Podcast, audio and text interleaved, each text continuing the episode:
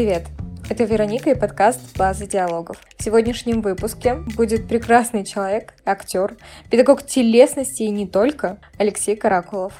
Здравствуйте, дорогие друзья! Наша сегодняшняя передача «На крыше Уникуши» объявляется открыт. Ты, ты сбежала? Пока. Ну, э. Хорошо, я поговорю один. Дорогие друзья, пожалуйста, пришел, присылайте ваши записочки из зала. Меня предупреждали, кстати, что разговор с Краповым может состояться так, что он просто может сам о себе рассказывать на протяжении двух О, часов. я так люблю попиздеть. Как бы, Не, не то чтобы я, не на самом деле я не люблю пиздеть, я вот это в себе дико ненавижу, но я могу все время разговаривать. И причем это, знаешь, не такой пиздеж, как, как типа, ну просто говорить ради говорения. Я действительно говорю на тему и все такое, но я говорю, что-то начну говорить, потом отойду, расскажу случаи жизни, еще куда-нибудь как бы в тридевятое царство убегу вообще тематически, потом стараюсь вернуться и спрашиваю, о чем я говорил. Ну, Надо было короче, 4 часа, да, закладывать? нет, не надо было. Я, у меня такое бывает. Меня вот, э, когда это было, позавчера, э, Людмила Александровна Шубина, преподаватель в Кульке, позвала поговорить со своими студентами. Мгм. У них- Они третий курс, но они учатся в мастерской Ильева, и она мне говорит, типа, ты им как-нибудь скажи, что Ильев это не царь и не бог, и он просто вот такой единственный, и они будут в другие театры поступать. Когда? А это уже через год. Там их будут, не будут так к ним относиться, как типа к детям своим. Там к ним Мгм. по-другому будут относиться. Поговори с ними, и мы с ними говорили вот где-то сколько? Час сорок, и безостановочно я говорил. Меня после этого «А, горло уже... не-». И я начал замечать, что у меня горло не справляется уже ни с чем. И я говорю, ребята, вопросы? Разве оно у тебя не должно быть натренировано? типа, Нет, у меня вообще слабое горло. Так, то есть край у нас час сорок, да? Да есть? Ну, я могу на себя все таки какую-то часть Да, конечно, разговаривать. подкаст а, на крыше у Никуши или под крышей у Никуши. Так что тоже там должна поговорить. Мать, А, ладно, вкратце про кинотавр, но тут разговор не про кинотавр, скорее про Нику. А, это девочка-режиссер, у нее получается первая короткометражка, это была Варя с Варей Шмыковой и Николай Ковбас, вот она снимала. Мгм. И я не смотрела до какого-то ее до какого-то промежутка, но так вышло, что я через какие-то каналы подписалась на саму Нику. Мгм. Вот. И э, в марте была в Москве, и дай, думаю, я ей напишу, типа, просто встретимся, пообщаемся, да прочее. А у нее тогда уже был вот этот в наметках вот этот второй фильм. А, Мы с ней встретились, общаемся, да, да, она такая, слушай, так прикольно, что вот там э, вот такие, скажем так, ну не фанаты короткометражки есть. Я такая говорю, а я не смотрела. Такая, «А почему? Почему ты со мной общаешься здесь. вообще, в принципе? Да. Вот, и, ну, вот так вот познакомились, заобщались, не очень, ну, типа, я потом в итоге посмотрела короткометражку. Мгм. а, Так, а она- при чем тут кинотавр? Вот, и эта короткометражка, она как раз взяла вот этот приз жюри на Мгм. кинотавре. Вот, и сейчас они снимают второй фильм, э, финансированием занимаются сами от и до. Вот, набрали команду, как бы все, они там съездили на location scouting, или как это, это называется, в Геленджик. В Москве уже все отсняли. На осталось... мысе Декапас?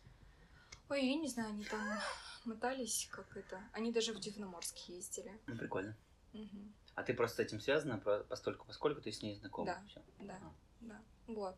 Но у меня были мысли, я хотела на очень попасть на съемки в Москве. Вот. Но что-то мы по времени немножко разминулись, поэтому я бы в Геленджик съездила, если получится. На мыс Декапас. Что за хрень? Что это? Почему Ну, я... Это мысли о дворец Путина, предполагаем. А, понятно. Мгм. Ну, это рядом, кстати, с Дивноморском. Да. Все, поехали. Следующий, следующий подкаст будет под крышей. Э, Желательно, чтобы ты записала его в комнате грази во дворце Путина. Ну, естественно. А я в других условиях не Или, работаю, как видишь. другая- Только там еще комнаты грязи. Там есть другая локация, аквадискотека, там еще можно попробовать. Нужен герой тогда, который Владимир впишется. Владимирович, конечно. Ага. Сразу Да. после каракула. Мне, кстати, просто до чертиков нравится твоя фамилия. Она Да? такая Мне не сочная нравится. звучит. Да ты чё? Вообще, Что ты белиберда какая-то?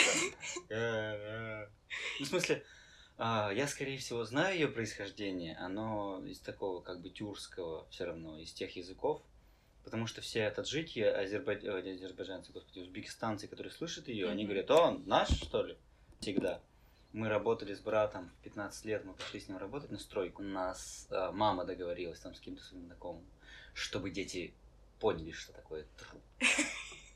Хотя и мы до этого понимали, что такое труд, потому что мы с детства все время участвуем во всех стройках, которые папа организовывает.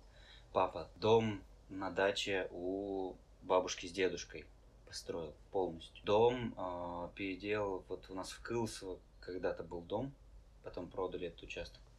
Там было огромное картофельное поле, я его ненавидел. В всем детстве было огромное картофельное поле. Надо было окучивать, да. Но там просто очень было классно, что когда летом ты окучиваешь, ты окучил, и буквально три минуты спускаешься к речке, окунаешься в речку, лежишь так, потом снова поднимаешься, идешь окучивать. Очень У меня какие-то флешбеки прям. У меня Да? бабушка называла его дураково поле.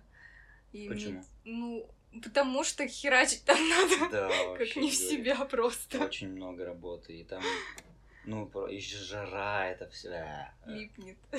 Все липнет. Ну, блин, а представляешь, люди так жили. Вот люди так жили раньше. И, например, те дети, которые этого, ну, родители, в общем-то, и не хотят, чтобы дети понимали, что это такое, работать на поле, да. Но вот люди, большинство людей, живших до там, середины 20 века, вот так жили, понимаешь? Они вообще другого не знали. И у них все время такая деятельность была. Но мне кажется, когда Весна. не знаешь вот именно другого, ты такой, ну ок, это моя жизнь, что теперь? Ну, не пон- сравниваешь. Да, это понятно. Но я к тому говорю, что как бы нету, когда вот нет этого опыта, у тебя нет понимания, сколько человек труда затрачивает на это. Никогда. Мы вот тоже вчера, с кем же мы там вчера общались? А, я вчера был на спектакле «Цветы для Элджернона» в, в, в Моно, Театре нет? кукол. Нет, это не моноспектакль. Это Мгм. спектакль в Театре кукол. Я мне там читала. понравилось, что ты читал рассказ или роман? Роман, наверное. Р- Да, да, целый. Вот. Даже не знала, что рассказ есть. Есть рассказ. Он сначала написал рассказ, а потом из этого сделал роман через 10 лет. Извините. Что за стриптиз? Там режиссер... Мне потом что с цензурой делать, Не Алексей? знаю. Там э, я неправильно прицепил микрофон. но Там режиссер придумал так, что там все сделано из лего. Декорации, в смысле. И вот этот вот Чарли, главный герой, он как бы это лего-человечек. А актеры, ну, актеры театра кукол, они его озвучивают и все такое, и сами иногда появляются в кадрах. В общем, это очень классный какой-то спектакль, я вчера прям кайфанул. Блин, на брата сводить. Это я к тому говорил, что вот мы вчера как раз там говорили о режиссеры и актеры. Чаще всего они не знают, сколько труда, например, затрачивают на спектакль службы. То есть они не понимают, что это, ну, как бы, это не просто вести спектакль, а тем более как бы создавать партитуру вместе с тобой, а тем более в определенный момент нажимать, ну там не просто кнопочку, а с какого-то момента пускать там звук или с видео работать. Это, это нелегко на самом деле. А кто думает, что А? это легко? Это вообще У меня ощущение, работа. что в театре-театре о, думают всегда, что это легко. Там ну просто иногда слушаешь, как актеры, и не только актеры, еще и режиссеры орут на службу. Ну, вот это, вот, да, понимаешь? Ну, это я к тому, опять, чтобы понимать людей, надо иногда м, хотя бы подумать над тем, какой труд они вкладывают в свою деятельность. Потому что, ну, иногда люди, даже не иногда, а чаще всего в последнее время, они не думают, что что-то трудно, понимаешь? Сложная мысль. Да не, не сложно. Нет, не сложная, простая. Ну, а, мне она не близка, потому что я понимаю, что каким трудом достаточно многие вещи даются, поэтому у меня мне сложно наоборот представить другую точку зрения, что человек этого не понимает. Не понимает. Как прошло увольнение? Оно не прошло ведь еще. Ну, то есть я ну, в том дорабатываю плане, что до как, середины как июля. люди отнеслись. Вот как это вообще было? Так, ты приходишь, говоришь, ребят, Нет, почему ребят? Про ребят, ну, в смысле, про коллег ничего не говорил. Кому-то я сказал о своем решении, до большинству не говорил, потому что не считаю, что это их дело. Дозревал, дозревал, потом пришел к Мидграмму, а, сказал, что увольняюсь, что нет у меня больше ресурса работать. Ну, это Мгм. правда. Мгм. Не могу. Я не могу даже сейчас понять, ресурса работать в театре нет или ресурса работать в театре театре нет. То есть я вот с этим не могу разобраться. То есть это именно это конкретное заведение, либо вообще. Потому что, в принципе, мне театр нравится. Только другое дело, что в классическом понимании вот этот театр, он мне перестал нравиться. Вот эта его вертикальная структура. А, я имею в виду сейчас в основном репертуарные, знаешь, Мгм. такие театры, которые дают работу. Потому что я вот э, пишу сейчас о своем увольнении, да, в откры- и меня многие спрашивают, ну что, в какой театр поедешь, куда? Ну то есть у людей нет мысли о том, что можно не в театр ехать, а что-то чем-то другим заниматься. Я говорю, Ника, ну не хочу в театр, буду искать проекты. И в основном ответ такой, ну удачи. Мол, типа, ну как бы, Ну давай, давай. ну, ты ёбнулся? Ну, ничего страшного в этом я не вижу, потому что я пока от репертуарного театра, от его модели, от его способов вот этих организаций, деятельности внутри этого театра, я что-то хочу отдохнуть немножечко. Это не значит, что я не, бу- не, не буду с ними сотрудничать, условно говоря. Я же вот приеду в Москву, я не знаю, что я там буду делать, да? Мгм. Пока мне поступило только предложение от Егора Дружинина преподавать на его курсе. Но это один день в неделю, не больше. А все остальное время я, очевидно, буду ходить по кастингам, чувствовать постоянное разочарование. Ближе театральная или киношная история?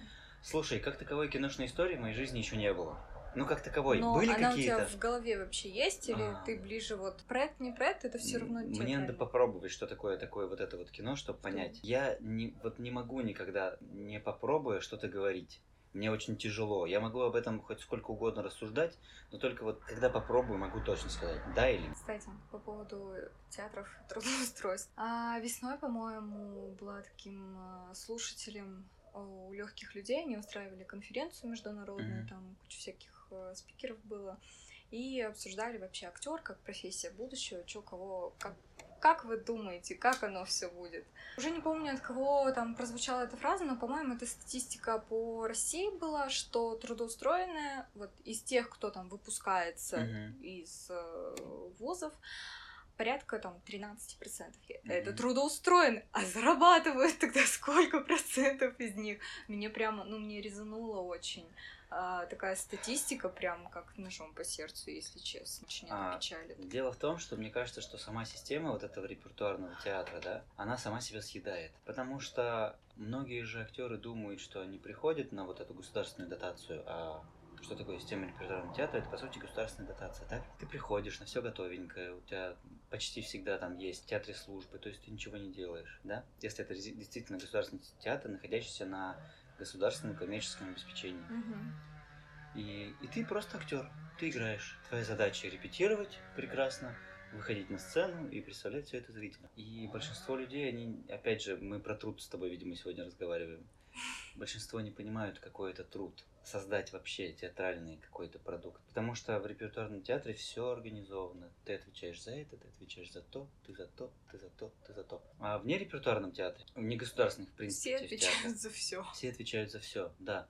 Это, ну, это такие страшные горизонтальные условия ответственности. С одной стороны страшные, а с другой стороны, мне кажется, что они очень честные. Ну, то есть мы все понимаем, что мы делаем одну работу, и ты не можешь вот здесь, вот, вот как бы здесь сделать хорошо, сделать плохо. Надо стараться везде, чтобы было хорошо. А в репертуарном театре, ну, тут левой пяткой сыграл, там, правым коленом и все такое. Бывают такие истории, это нормально. Потому что и в репертуарном театре ну, очень много историй, когда люди устают от работы. В принципе, в нашей жизни сейчас, вот в этом, в 21 году, в 21 веке, очень много историй, когда выгорают люди. В силу большого количества работ. Некоторые, конечно, не нагружают себя слишком работой, понимаешь? Я вот, будет например- перерыв? А? Ну вот перерыв в момент, что я ушел, ребят, я отдыхаю до переезда в Москву, где надо что-то искать, и это. Не Нет. хочешь устроить себе там Но у меня будет две недели, и все. Я вот просто отдохну там с семьей и пои- Мгм. отдохню. Отдохню. Просто побуду тут. А потом, вот в начале августа, еще не брал билеты, правда, туда. И буду там заниматься организацией жизни. А, что думаешь по поводу высшего образования? Просто у меня есть такая Актерского небольшая, да, э, небольшая мизансцена в голове. Я какое-то время была связана с религиозной, ну и это не суть дела, но просто так, может вернемся еще к этому. А, религиозная организация, у них там частенько какие-то концерты там на Рождество и mm-hmm. прочее проходили. И я тогда пришла, а, еще практически никого там не знала. А, начинается шоу представления на сцене. Вот сцена, а, вот я здесь в углу даже не сижу, я просто стояла, немножко снимала и прочее. И вот тут идет действие, что-то тух-тух-тух, там, ну, второе, пятое. Вот здесь, э, в, в дальнем углу, на лавке сидит парень за газетой, читает. Я пропала. Я смотрю, я не могу от него глаз оторвать. Угу. Он так сидит. То есть я вижу его первый раз, и я и он, что-то у меня. Он, был, он просто сидел во время он, всего этого. Он, он, да, сидел, читал, потом там, конечно, началось, развернулось, и, и я второй раз пропала. А, то есть я о нем. А он был участник представления? Да, участник представления. То есть это те ребята, mm-hmm. которые там ходят в церковь, сами там что-то сделали из э, говна и пала, грубо говоря. Ну, как бы не совсем прям, но поставили, сделали постановку какую-то рождественскую. В итоге, после вот этого всего добра, я к нему подхожу... Веры и надежды. Сто процентов. Я к нему подхожу и говорю, слушай, привет. И, ну, просто делюсь впечатлением, что вот то, как ты сидел, никто так не ходит и не говорит, как ты сидишь. Он такой, слушай, а я, ну, он трижды поступал в ГИТИС, по-моему, и его трижды не брали. То есть я это в процессе вот узнаю.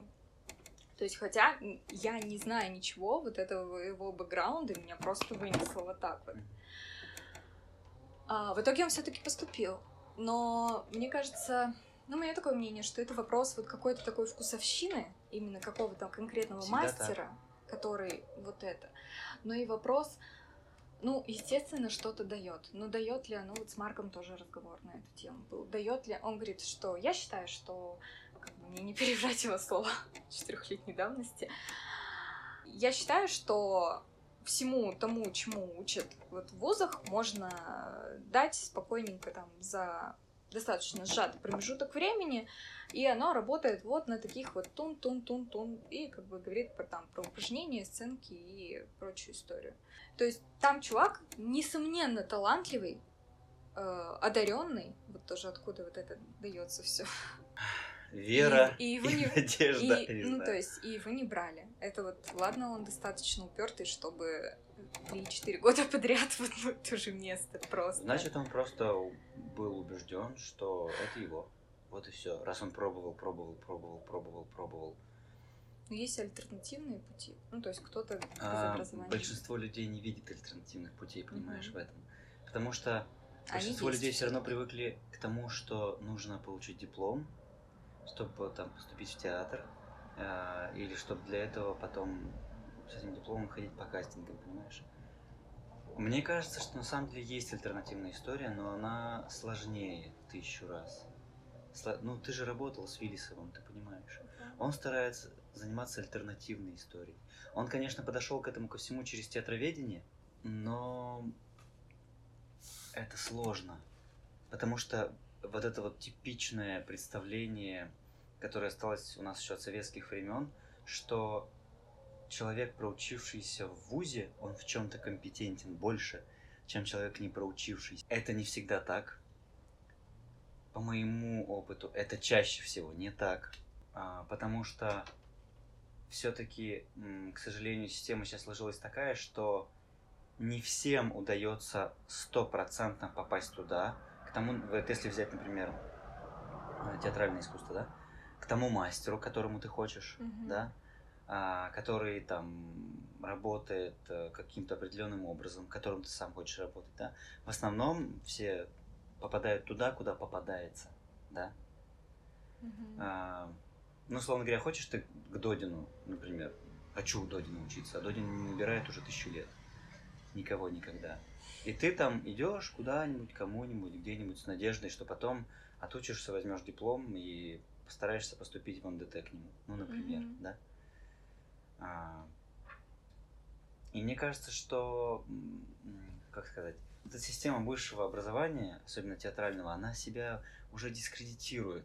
Потому что очень много всего, очень много всего, очень много институтов культуры с этими актерскими кафедрами.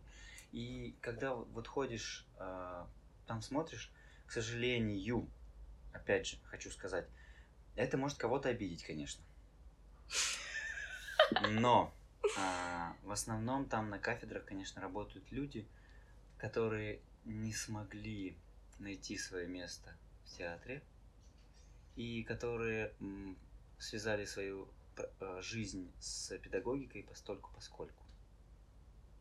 Вот, у которых не было другого выхода, скажем так. И это все равно накладывает отпечаток всегда. С другой стороны, например, очень э, редкие артисты, которые имеют хорошую сценическую практику, то есть которые постоянно заняты, да, постоянно работают в театре, согласны идти в педагогику и чем-то делиться с э, другими людьми, потому что педагогика это сложно, она все равно предполагает системность, так или Для иначе. меня это вообще другая, ну, типа, прямо отдельный, отдельная профессия. То есть, если ты что-то классно умеешь, то вообще не факт, что ты можешь этому научить. А, это да, но, ну, чтобы научить, ты должен это как бы систематизировать, понимаешь? В этом самое главное. То есть надо понимать, от чего ты идешь и к чему ты хочешь прийти. Ну, вот с этими людьми. Мгм. То есть какой путь. А чаще всего, как бы мы, актеры, мы же работаем, мы этим тоже занимаемся, мы систематизируем, но мы систематизируем роли. Это другое совершенно. Роль это же так как бы такой сгусток, не знаю, конгломерат твоих эмоций, твоих чувств, твоего какого-то опыта, того, что ты читал, смотрел, видел, не знаю, того, о чем ты думаешь, того, о чем ты не думаешь. Ну, в общем, я вижу сейчас перечисляю, это чаще всего какие-то бессознательные вещи, да? Мгм. А педагогика все-таки предполагает сознательный какой-то порыв. Ну, то есть сознательную структуру. И ты должен эту структуру понимать, как давать. Это сложно. Но при этом смешно, вот мне дружинин предложил, да, работать у него, и выслал мне вот такое вот просто какое-то, а, ну, в электронном формате, правда, это просто показываю. А, Инструктаж? Инс- инструкцию, да, ГОСТ, оказывается, есть. Преподавание. Ты ее читал? Да, я пролистал, правда, мне было интересно. И, в общем, там такая была бумажка, что должны уметь выпустившиеся артисты, актеры. Вот. И там одна из строчек Мне была, взглянуть э, не знаю, надо поискать, найти, я, может, найду. И там была строчка, что все актеры с дипломом должны уметь преподавать актерское мастерство. И я такой смотрю и думаю, мне смешно стало. Ну, Я- Это хороший педагог, ну, на мой взгляд. А, Я тебе так скажу. Я как человек, короче, охвативший достаточный пул каких-то образовательных э, театральных вещей, могу сказать, что это стоит намного дороже, то, что ты дал. Ну, Наверное. Ну, видишь, то, что я дал, это как бы... Я там ничего не придумывал. Ну, То есть... я понимаю, В основном ну, типа, это- а это- обязательно что-то там Там, выдумывать. ну, нету почти ни одного моего тренинга. То есть это вот весь мой опыт, который я собирал. Как бы из тренингов, из наблюдений, из всего-всего-всего. Так так и получается. Просто через свой опыт т-т-т, Ну да, просто я понимаю, что эти, конкретно эти упражнения, они могут помогать очень сильно. И моя же задача вот на данной лаборатории, на прошлых лабораториях э, мы обсуждали задачу, и там была задача как бы научиться двигаться, да, танцевать и все такое. Мгм. И всякие я искал способы, техники простые, чтобы людям дать, чтобы они начали двигаться Мгм. в пространстве.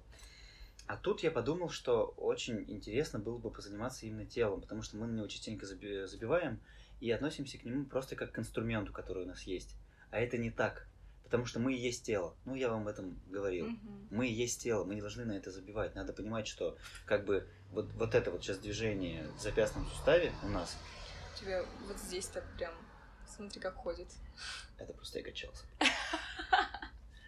Биц- реальности. бицуха осталась. Вот. Надеюсь, у И- нас останется видео документализация этого процесса. Вот. И движение в запястье ничем не отличается от движения мысли. Просто процесс по-другому организован, немножечко. Да. Но движения одинаковые. А мы относимся к этому, а, фигня полная, запястье, ладно. А к этому, ой, что-то у меня там происходит непонятное. Ну, то есть, почему-то совершенно другое отношение. Нифига подобного. Это без этого ничего. Слушай, а, тоже в какой-то промежуток не было в Перми, ты проводил, по-моему, в Art Family мастер-класс, и я у Женьки спрашивала, я говорю, что было, что было, расскажи. Женька. Ну, э, он как участник был, Ага. вот. Э, Я спрашивала, я говорю, расскажи, что было, мне интересно. Вот, и он рассказывал, и я провела, по-моему, а, провела параллель с упражнением, которое мы как раз с Таней Вайнштейн делали. А, Которые я там, много им давал, я же а, не помню. Смотри, я сейчас расскажу.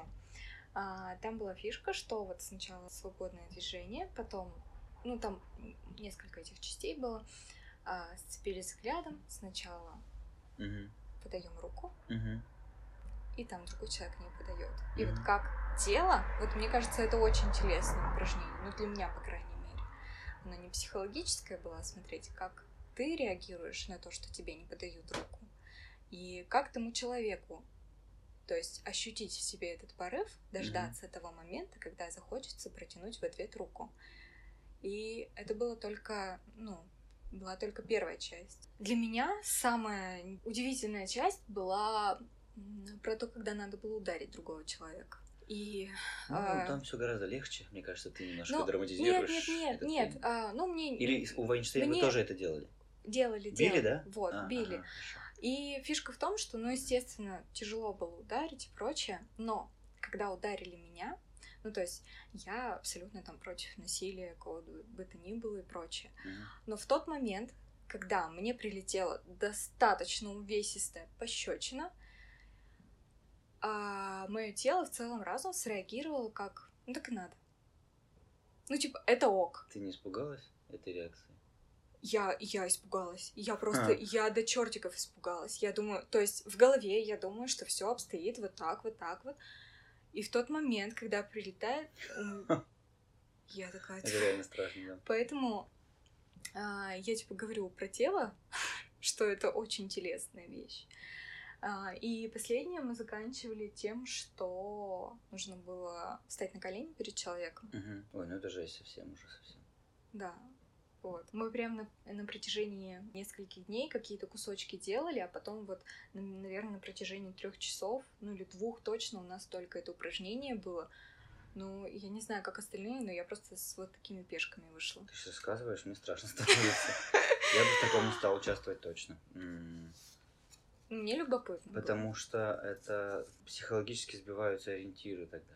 В принципе, задача у этого упражнения и, и есть сбить ориентиры, потому что мы привыкли, например, что пощечина это несет в себе негативный контекст Мгм, какой-то, да? мгм. А, а я-то это, это, это не совсем то упражнение, которое я делаю, конечно. Там просто фишка в том, это обычное упражнение, называется «Доброе утро». А, Там люди здороваются. Просто они сначала говорят друг другу «Доброе утро», а потом я это перевожу в телесные какие-то вещи. То есть Мгм. руку пожал. Это на самом деле не мое упражнение. Упражнение я это увидел на мастер-классе, в котором я участвовал у Юрия Альшица. Это один из учеников Васильева. А, Я чуть-чуть его просто переработал, а, но смысл тот же остался. И там фишка в том, что вот э, просто пожатие, пощечина, объятие и поджопник, там еще у нас был, ну, то есть поджопник надо дать прям. Класс. Это ничем не должно отличаться от того же доброго утра. То есть вербальный сигнал доброе утро от этих всех четырех действий не отличается ничем. И пощечина это то же самое доброе утро. Ну, то есть она не должна нести в себе негативной коннотации. А Да. поджопник никакой сексуальной коннотации. Мгм. То же самое доброе утро. Про сексуальность. А, вот. Есть И ремарка. для меня прям важно в этом упражнении, оно должно быть легким. То есть это по сути доброе утро. Ну и добрый день, Мгм. добрый вечер, неважно что. Мгм. А, люди здороваются с друг другом. Все. Желают себе друг другу хорошего дня. Просто пожелать можно рукопожатием, пощечиной еще, объятиями и поджопником, понимаешь? Можно, да. Ну, то есть, вот это про это, а вот то, что ты мне рассказываешь Вай- Это у Вайнштейн, это психологический переворот, так называемый. Мгм. И это не все выдерживают. То есть, например, э, встать на колени, ну, я бы 300 раз подумал еще. Вот, ну, не знаю, внутри себя. Я бы не смог. Если бы я понимал, что я играю роль, без проблем. А тут как бы Каракулов, э, который ломает себя, я сразу же понимаю, что представляю, что там э, это тренинг в Грозном для чеченцев, и я там один участвую. понимаешь? Фантазия у вас. Вообще. Человек. Ну, то есть, ну, то есть я не всегда понимаю, не всегда воспринимаю необходимость вот этой жесткости Мгм, в тренинге, мгм. потому что, например, очень много историй читаю про а, Гротовского, да, был такой исследователь театра, Ежи. Ежи, да, который, который Ержи, который Ежи. А, и если посмотреть, то многие артисты, с которыми вот он исследовал свой метод, да, он же учился, если сейчас боюсь соврать, но, по-моему, учился в ГИТИСе. И он же ушел оттуда, не закончив, сказав, что он понял все про систему Станиславского, и этому больше не надо учиться. Вот, уехал, начал создавать свою систему м, с артистами, вот этими своими, с которыми он выпускал большинство спектаклей, которые сделали его знаменитым. И большинство артистов не закончили хорошо. Кто-то умер от рака, кто-то от сердечных приступов, все такое. И я помню, что я это читал, и я помню, что я тогда понял, что вот нельзя очень глубоко лезть туда, в человека. То есть иногда ты не понимаешь, во что ты залезаешь и чем это обернется человеку. Потому что я еще раз говорю, мы психофизиологическая машина. Мозги наравне с телом. И любой как бы переворот психологический мозговой, он создает что-то в теле. И ну, я более чем уверен, например, что онкология это психофизиологическое заболевание. То есть не будь там замешана психика какая-то, то есть а, что-то случившееся с человеком, э, она могла бы ну, не так проходить. Да. Ну, это мое убеждение, Ну, опять же. То есть а, я не врач, не утверждаю, что это так, потому Мгм. что никто не знает. Но у меня ощущение, что без а, какой-то негативной психологической а, Мгм. составляющей рак он бы не состоялся. Вот я так думаю. Слушай, а что касаемо вживания в роль, допустим, какие-то вот это, я поделюсь, скажем так, рабочим методом Тани, она говорит, есть там какие-то роли, которые там проживаешь и прочее, и вот таким образом. Мгм. Она как режиссер и как актриса тоже выступает. Есть такие роли, допустим, там, где мать убила детей, там еще что-то. Она говорит, я понимаю, что я оттуда не вылезу. И я это делаю, ну, на физике. Просто знаю, как это работает, но внутрь Мгм. я это не опускаю. Ну, а зачем это пускать? Вот. Слушай, а, Просто есть же такая какая-то, ну не то что политика, а, может убеждение или система, по которой там кто-то работает. Вот актер человек, который должен себя там на амбразуру бросить ради... во-первых, конечно же, никто ни- ничего никому не должен, Да. как обычно. Ну, что тогда останется? А, интересный вопрос. Расскажу, например, про свои способы понимания роли. У меня есть два способа, они оба простые. Если максимально упрощать, то первый способ это постижение роли головой. Мгм. Ты пропускаешь через голову, это все вот застольный период, ты рассуждаешь над персонажем, все такое. Мгм. Второй способ это жопой. То есть ты понимаешь, ты просто его понимаешь. Тебе делать ничего не надо. Вот ты можешь тут же выучить текст, выйти и сделать. Не так хорошо, конечно, как потом на спектакле, но вот ты можешь это сделать. Есть два понимания. Условно говоря, одно вот здесь вот, да, Мгм. нашим, я ощущаю. То есть это какая-то интуиция, которая раз тебе Отелло подсказала. это голова или жопа? А? Отелло это была голова или жопа? Отелло это жопа чистой воды. То есть там Мгм. не, не подключалась голова, в принципе. Там же яга, это же не яга на самом деле. Это то плохое, что есть в человеке, что его смущает, что его что позволяет ему идти на какую-то не ту дорожку и все такое. Э, И это про это. Потому что там же с Марком у нас сознательно сделано, как бы, сознательно сделано это упрощение. То есть там Отелло это не Отелло, Дездемона это не Дездемона, это что-то другое, да? Яга это точно не Яга. Ну, то есть там от этих драматических персонажей, прописанных э, Шекспиром, остались только имена, честно говоря. А что касается вот этого психологического выживания, мне кажется, что это опять же просто останки той школы советской, которая нам досталась от Станиславского и его Мгм. а, апостолов, не знаю, как их назвать, еще, апологетов. Почему-то считается, и действительно, когда Станиславский это открыл, но, честно говоря, он же не сразу же назвал то, что он открыл психологическим театром. Считается почему-то, что это почти всегда классно, да? Это психологическое проживание, все такое, что ты Да, полностью погружаешься Да. в персонажа, и, и вот и вот там с тобой происходит. Но вот приходит Таня Вайнштейн и говорит, что мне надо сыграть э, Федру, которая убила своих детей, да, и а как я могу это сделать туда погрузившись? Это что? Ну, то есть, если ты начинаешь погружаться, ты постепенно сходишь с ума, как мне кажется. Это ты настолько сумасшедший, что сам не хочешь поберечь себя от, да, от такой темы, от погружения. И, и мне кажется, что психологический театр это не погружение в себя вот такое. Психологический театр это все-таки частность игрового. И когда давно это начал исследовать, по крайней мере, э, здесь, в России, тогда еще с СССР, Васильев начал это исследовать, игровые формы театра. И вдруг стало понятно, мне кажется, что это вообще, в принципе, понятно всем, что психологически есть частность игрового. Что такое игровой театр? Если как бы максимально сейчас упрощать, но это я свое, свое понимание, опять же, тебе сейчас Мгм. буду говорить. Я не знаю, что там Тис Лемон проска- скажет, если это увидит. Ну, она не увидит она. в смысле. Вот. Мне кажется, что в любом случае все это игра. В театре главное это игра. Только другое дело, что ты просто берешь, как, берешь какую-то масочку, да, и просто Мгм. в нее играешь. Вот Мгм. придумываешь, что у него есть там какая-то ухмылочка такая, какая-то походочка, и вот уже ты какой-то персонаж, понимаешь? И ты можешь с этим что-то делать уже. И потом ты можешь придумать, я не знаю, что он как бы какой-то интересный. Вот, все. И ты, ну просто это вне тебя, скажем так. Мгм. Это какой-то, не знаю, квази-личность такая, придуманная тобой. Ты просто с ней играешь. Вот как мы берем любую вот игрушку. Сейчас я возьму. Чувак. «А, Спарта! Кто на меня, понимаешь? Вот как дети берут игрушки и играют. Они же так и берут и делают, и насыщают эту игрушку каким-то своим смыслом. Другой человек возьмет, вот ты возьмешь, я не знаю, что с ним будешь делать. Ну, то есть, может, что-то другое, может, то же самое. И то же самое с персонажем, как мне кажется, в, в актерской игре. Какая у него хрень тут на голове.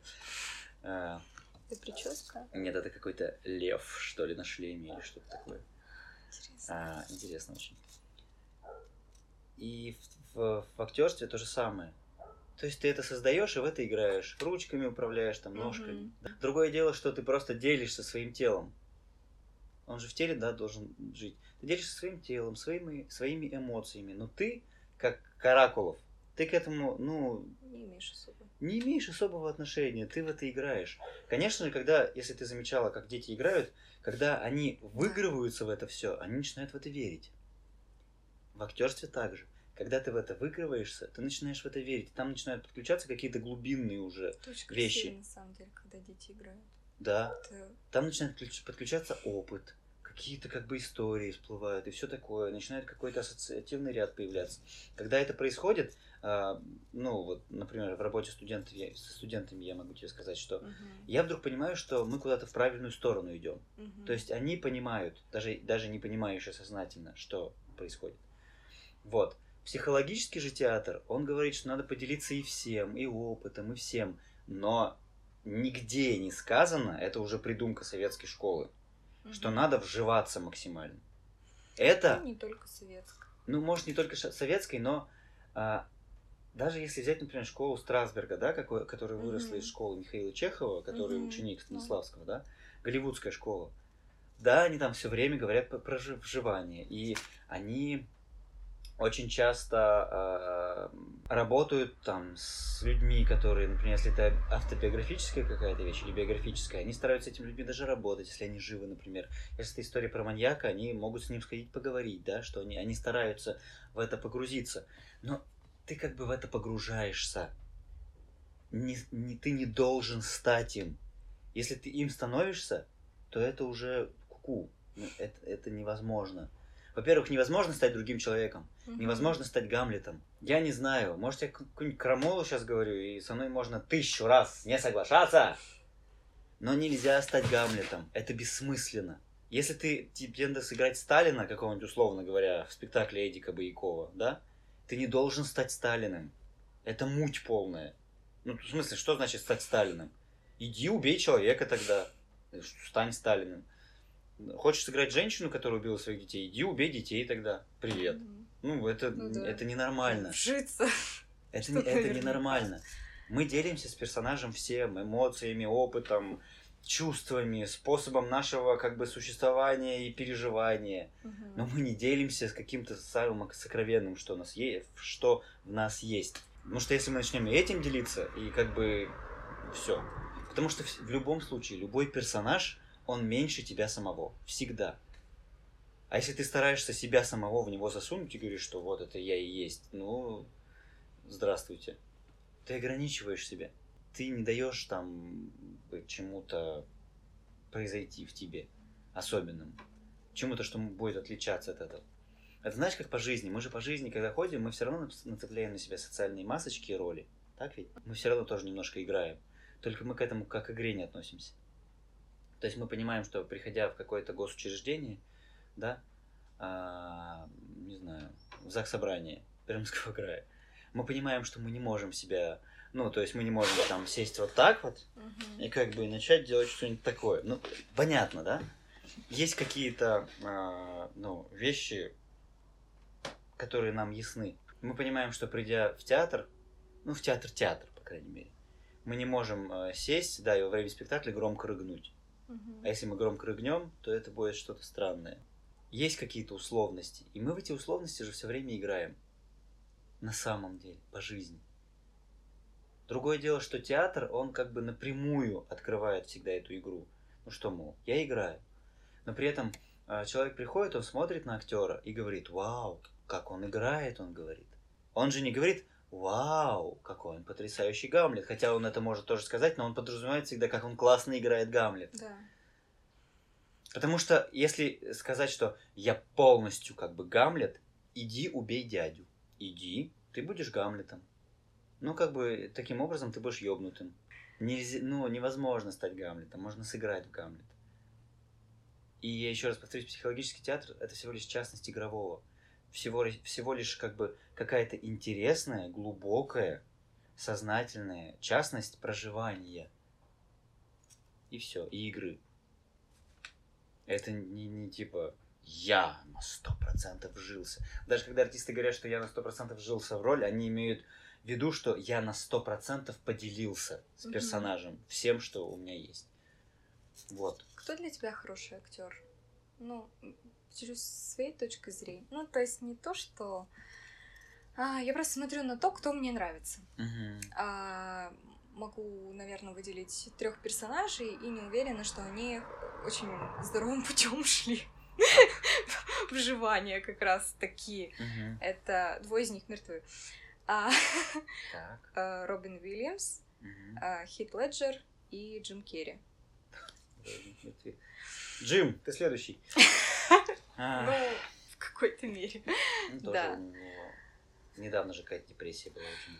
Ну да, вот. А, И э, критерий у меня скорее такой, что не так давно была у подруги, а, мы делали депиляцию, простите подробности. Э, Я лежу, там э, идет фильм «Братья Грим. Я его не смотрела. Вот я ну, смотрю, смотрю, братья смотрю. Да. И через какое-то время я понимаю, что там Хит Леджер играет. Мгм. То есть чер- там уже полфильма прошло. Я не догнала.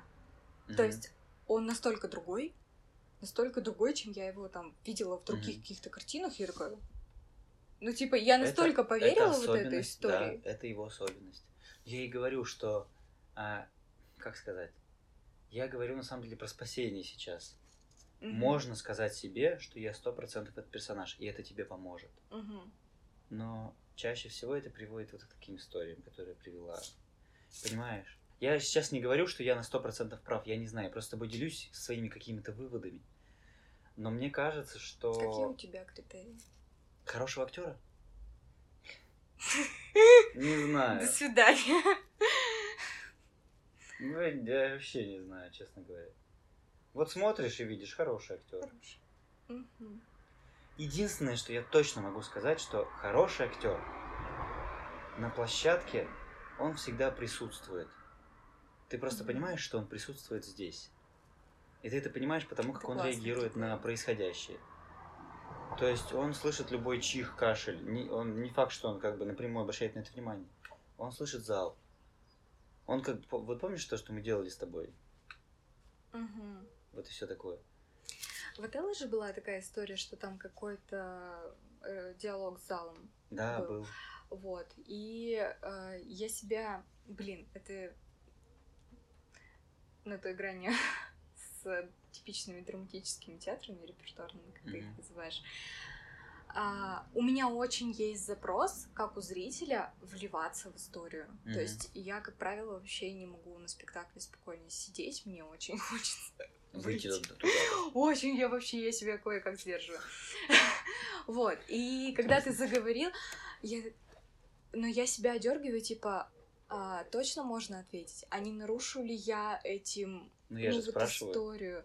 Ну, типа, ну, вот, короче, Видишь, тут как бы с, с этой вещью такая штука.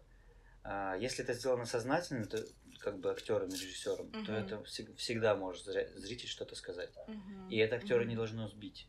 Потому что они должны понимать, что если ты обращаешься напрямую к залу и что-то говоришь, То, возможно, то возможно ответить. ответит. И это правильно. Вот. Только ты должен, ну, суметь с этим справиться, как актер, да? Правильно это направить. Вот я, вот, наверное, единственное я про это скажу, что хороший артист всегда видно, что он тут, что он не где-то там. Он может и где-то там в этот момент, да? Но, по крайней мере, большая часть его внимания находится сейчас здесь. Мгм. И я, я про здесь имею в виду, что он как бы нацелен реагировать на все. Очень часто такое происходит, что ты смотришь на артиста, и ты видишь, что он занимается, знаешь, собой. Как я выгляжу. Вот тут надо встать этой стороной. Он даже не делает так, это я сейчас утрирую еще. Но при этом ты понимаешь, что у человека большая часть внимания на этом себе. сосредоточена. И ты сегодня так смотришь и думаешь, блядь, типа, прекращай. Всегда хочется в такие моменты подойти и дать просто пощечину человеку, чтобы он как бы, Приди Немножко- Сюда. а, типа, вернись, вернись. И это на самом деле, это такая, такое убийство профессии, в профессии, как мне кажется. Потому что эта профессия все равно напрямую связана с какой-то витальностью, да, с жизненностью. Потому что должен Мгм. жизнь все время хватать за хвост, чтобы существовать на сцене. Я даже за себя скажу, что я не всегда это могу делать, потому что очень часто, особенно в последнее время, в связи там, с каким-то выгоранием своим внутренним, я просто чувствую себя максимально усталым. И меня держит на плаву только то, на плаву, только то, что я понимаю, что зритель пришел в театр, и он не виноват в том, что у меня выгорание, я устал. И я все равно стараюсь каким-то образом подключать это все. Потому что, ну, блин, не- ненавижу это слово, и не хочу себя никогда считать профессиональным человеком, да, ненавижу вообще. Когда говорят, я профессиональный артист. Что это значит? Что такое профессиональный артист? Какие критерии у профессионального артиста? Не понимаю. Каки- Как? как? Чем, в смысле? Профессиональный артист отличается от непрофессионального. Бывает, что смотришь на непрофессионала и думаешь, господи, какое счастье, что я тебя вижу, человек. И, и ты как бы восхищаешься, да? Другое дело, что э, чаще всего профессионалы э, могут лучше выполнить режиссерские запросы конкретно, чем Мгм. непрофессионалы. Потому что непрофессионалы м, с непрофесси- непрофессионалами очень тяжело пользоваться чем-то, что нет в их опыте. Что Мгм. нет в их опыте. Мгм. Вот. Мгм. Вот так вот скажу. А, это я к чему? Говорю, все, видишь, я сейчас немного завелся и потерял нить. А, Кстати, про внимание, я чувствую, что оно у меня распределено 50 на 50, а, так как я последние дни вела вот эти мистические диалоги с несуществующим. Лешей, у меня а, ну, накопился какой-то пул частично вопросов, мгм. А, частично вещей, которые мне надо вставить в эту беседу, записанные вот здесь. Мгм. И я э, держу нить, при этом пытаюсь так, не упустить что-то из этого, и я Ну вот, хочу ну, спросить твоего давай. разрешения, да, чтобы я пробежалась, просто мы пробежались по этому листочку, и я его отложила. без проблем. Окей? Давай. Чтобы ты выдохнула уже, Да, почувствовала себя свободно. Да, да. Так, ну вот это я спросила. Блин, я не уверена, что оно вообще все. Ладно, теперь уже надо. А, вещь, которую мало о тебе кто знает. Таких много. И на самом деле некоторыми я пока еще не готов делиться. М, Вещь, которую... Ну, уже все знают, что я в Москву приезжаю. У меня, кстати, Хотя- практически никто не знает. Хотя три месяца назад м, почти никто не знал. Есть, по крайней мере, две вещи, которые сейчас пришли мне в голову, но одной я точно пока не готов делиться, а второй тоже пока не готов делиться. Нет, не Это из хочется. разряда страшных тайн? Или... Одна, ну, это не, не страшная тайна, да и, в общем-то, это не тайна, просто... Просто не готов пока. А вторая, это скорее не страшная тайна, это скорее какой-то Ой. мой страшный опыт, с которым я только сейчас начинаю справляться внутри себя. То есть каким-то образом с ним работать. А, это никак не связано с теми тремя месяцами, которые были тяжелые. Ну, вообще все, в принципе, депрессивные эпизоды в моей жизни. Я, в принципе, меланхоличный человек довольно. И склонен вот к этому, к унынию. Они, в принципе, с этим связаны. То есть, однажды, там, в моей юности а, случилось событие, которое меня выбило из детства вообще. Ну, то есть, с тех пор не ощущаю себя ребенком никогда. При, при том, при всем, можно сказать, что были, ну, там, как бы, я жил как ребенок, Но при этом и эту историю ни родители не знают, там никто из Мгм. семьи точно никто не знает. Мгм. Пожалуй, пара просто довольно близких людей знает эту историю. Вот. И никто больше. Страшно это. Это вообще ужасно, эти мету все. Мне кажется, что это... С одной стороны, очень, ну, полезная и классная вещь. С другой стороны, столько возможностей для манипуляций. А мы, люди, так любим манипулировать. Мне тоже это ну, очень двоякие ощущения от этого всего. Вот. Давай следующий вопрос. Давай. Я сейчас загрущу. Ну, ты меня просто навел мыслями про мету на а, тему про кино и сериалы. Мне очень трудно воспринимать а, российский кинематограф, и он для меня в моих глазах вот сейчас очень сильно проигрывает по сравнению с зарубежным. А, Не так давно а, открыла какой-то ну, в общем, включила какой-то британский сериал. Абсолютно неизвестные мне актеры. Вообще никого даже близко просто знакомого нет. Ни, ни одного лица, Как ничего. называется это дело? А, не вспомню. Это не суть как важно. Про порноиндустрию. Ну, вот так вот. Про порноиндустрию женщина там в главной роли. Да, У нее там а, вся дилемма в том, что она анальный секс не решается. да. Смотрел я его. Вот. И фишка в том, что а, то есть там, неизвестные какие-то актеры, возможно, не ахти какой-то бюджет, как там каких-то других, но тем не менее это снимает, это показывает, оно снято нормально, качественно, блин, интересно. Ну, это интересный сериал, это правда интересный. Вот. И я такая... У нас нет такого. Нет просто ни единого Ах. нормального сериала, который... Это все связано, мне кажется, видишь, с деньгами. Да. Дело в том, что там это не аффилировано с государством. мгм. А у нас аффилированность с государством очень Да. крупная в этом секторе, да? Если бы нашлись какие-то негосударственные фонды, которые готовы спонсировать вот это вот новое кино и все такое, потому что, как мне кажется, все равно попытки хорошего есть, причем попсового хорошего, которые для всех интересно смотреть. Например, те же Чики. Но Я сравнивала с... вот. Я, например, Чик. первую серию посмотрел очень тяжело, потому что я думал, господи, зачем я смотрю, это вообще кошмар какой-то. А потом я постепенно втянулся, и мне даже, ну, Мгм. забавно было на это посмотреть, на все. Что там еще? Вот, например, сейчас я смотрю «Вампиры средней полосы». Есть Мгм. такой со Стояновым там главная роль. И я смотрю и думаю, ну, прикольно. Ну, и вот пока только третью серию посмотрел, не знаю, что там дальше будет, я думаю, вот я бы сам в таком мог сняться. И вообще, и мне бы стыдно даже не было, потому что это интересно, забавненько такое. Ну, как бы такая, какой-то микс странный. Вот. Но, я еще раз повторюсь, это сильно завязано на том, что крутым, талантливым ребятам с классными идеями очень редко дают возможность воплотить эти идеи.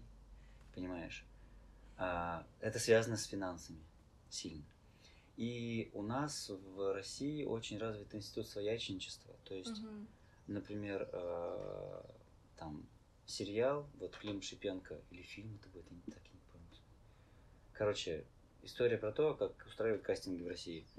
Вот Клим Шипенко искал вот актрису, которая на МКС полетит, некоторые Ну. сцены снимать. Ну-ну. И, в общем-то, из- как бы кастинг устраивали на всю Россию, все такое. Но в итоге выбрали Юлю Пересильд. Юлия Пересильд прекрасная актриса. Мгм. Но при этом, почему вы не дали возможность другим?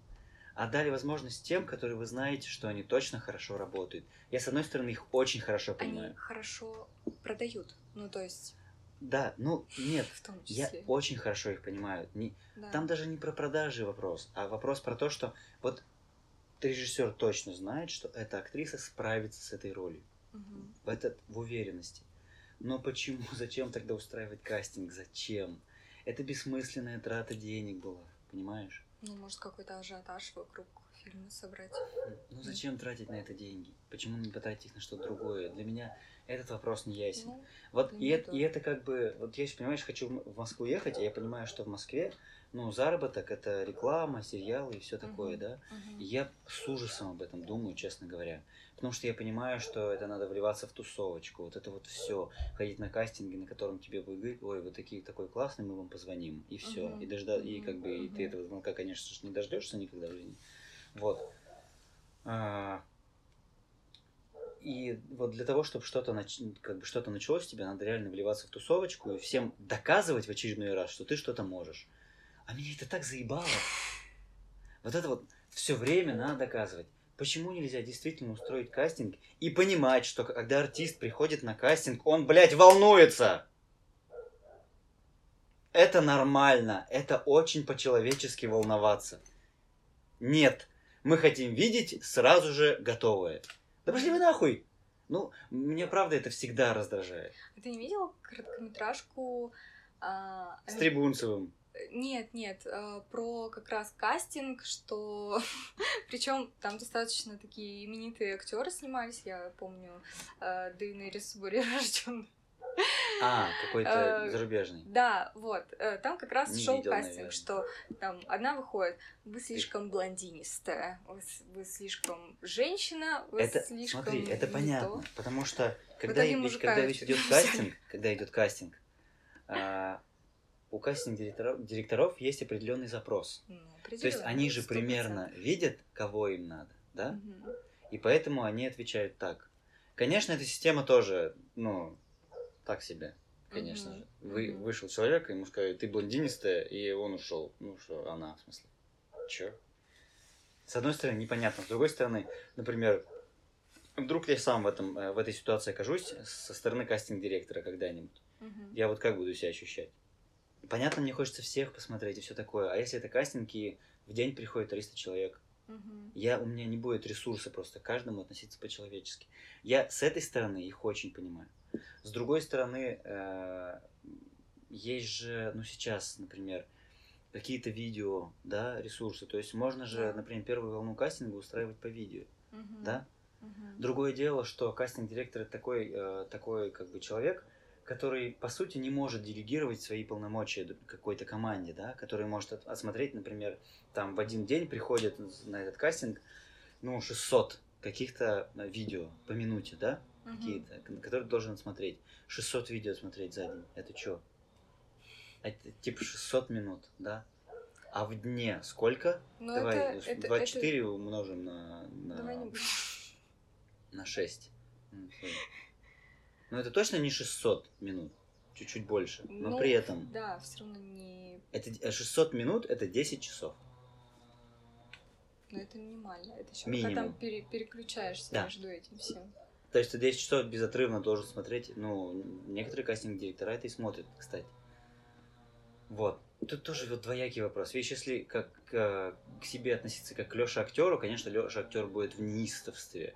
Что ему сказали, что, извините, у вас э, на носу родинка, и мы как бы, нам это неинтересно, да? Мгм. А Леша человек, который понимает, что у кастинг-директоров есть тоже дети, хомячки и еще что-нибудь, как бы, ну, скажет, окей, я понимаю. Но при этом Леша актер понимает, что чтобы куда-то пробиться, нужно быть наглым. Опять же, понимаешь? Мгм. Нужно быть наглым и сказать, нет, посмотрите на меня. Родинку можно замазать. Ну, как бы вот, вот, Мгм. вот это вот. С другой стороны, Леша человек понимает, что иногда это чревато. То есть на тебя посмотрят, как на наглого упыря. На меня, в принципе, очень часто так смотрят, потому что я иногда В спрашиваю, жизни? да, у людей впечатление первое от меня. И они говорят, ты высокомерное говно. Мне всегда так говорят. Так и есть. Да, да. Потому что я на себе ношу эту масочку всегда, чтобы ко мне не приставали. Потому что и- иначе а, у меня... Вот, может быть, я сейчас как бы как-то очень, не знаю, а, прозвучу как такой человек, но у меня внутри все очень тонко устроено. И если я буду со всеми всем делиться, то со мной случится пиздец. Я как бы, я не выдержу, не смогу. И поэтому эта масочка на мне, вот эта вот масочка высокомерного упыря, который э, выглядит так, как будто он лучше знает вообще, как жить не только ему, но и другим, Мгм. она мне очень Мгм. часто помогает. Она, конечно, часто не помогает, потому что некоторые люди со мной общаться из-за этого не хотят, в принципе. Ха! Но, честно говоря, не знаю. Хочется сказать, что ты так много теряешь. Но, честно говоря, я не теряю, потому что я не могу тратиться на все. Мне будет очень тяжело. Мне очень тяжело будет, ну, как, мне очень, в принципе, тяжело открываться всем. Ну, то есть, и ты когда и на сцене, когда я на сцене, там все равно ты находишься в режиме как бы открытости. То есть ты с себя кожу снимаешь и выходишь. Это я не какую-то эпическую сейчас метафору говорю, то есть это не Мгм. гипердраматически, я весь перед вами открыт. Нет. Чтобы вот то, что мы с вами делали, да, чтобы быть на сцене и чтобы как бы присутствовать, про что я тебе говорю, что, что Мгм. такое актер, нужно быть все время закрытым. У меня это не всегда получается тоже. Потому что я еще раз говорю, я не всегда, не всегда я в ресурсе в этом.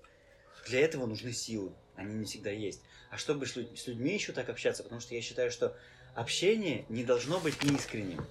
А эта, ну, масочка, она позволяет мне уходить. Потому что на меня смотрят и говорят, типа, ой, ну с ним вообще нечего обсуждать. И все. И как бы реально все.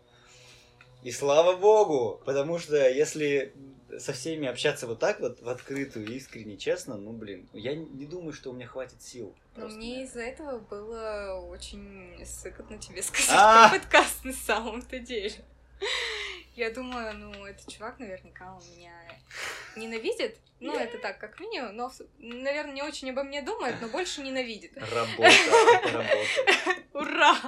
Я все делаю правильно. Видишь, я как бы такой человек, умерший эмпат. То есть. И мне очень, ну, действительно тяжело. Потому что чаще всего я подключаюсь ко всем историям, и мне это потом очень-очень тяжело из себя убрать. Как бы я не толстокожий, а эта масочка, она мне позволяет быть толстокожим. И для меня это иногда очень большое спасение. Вот правда я тебе говорю.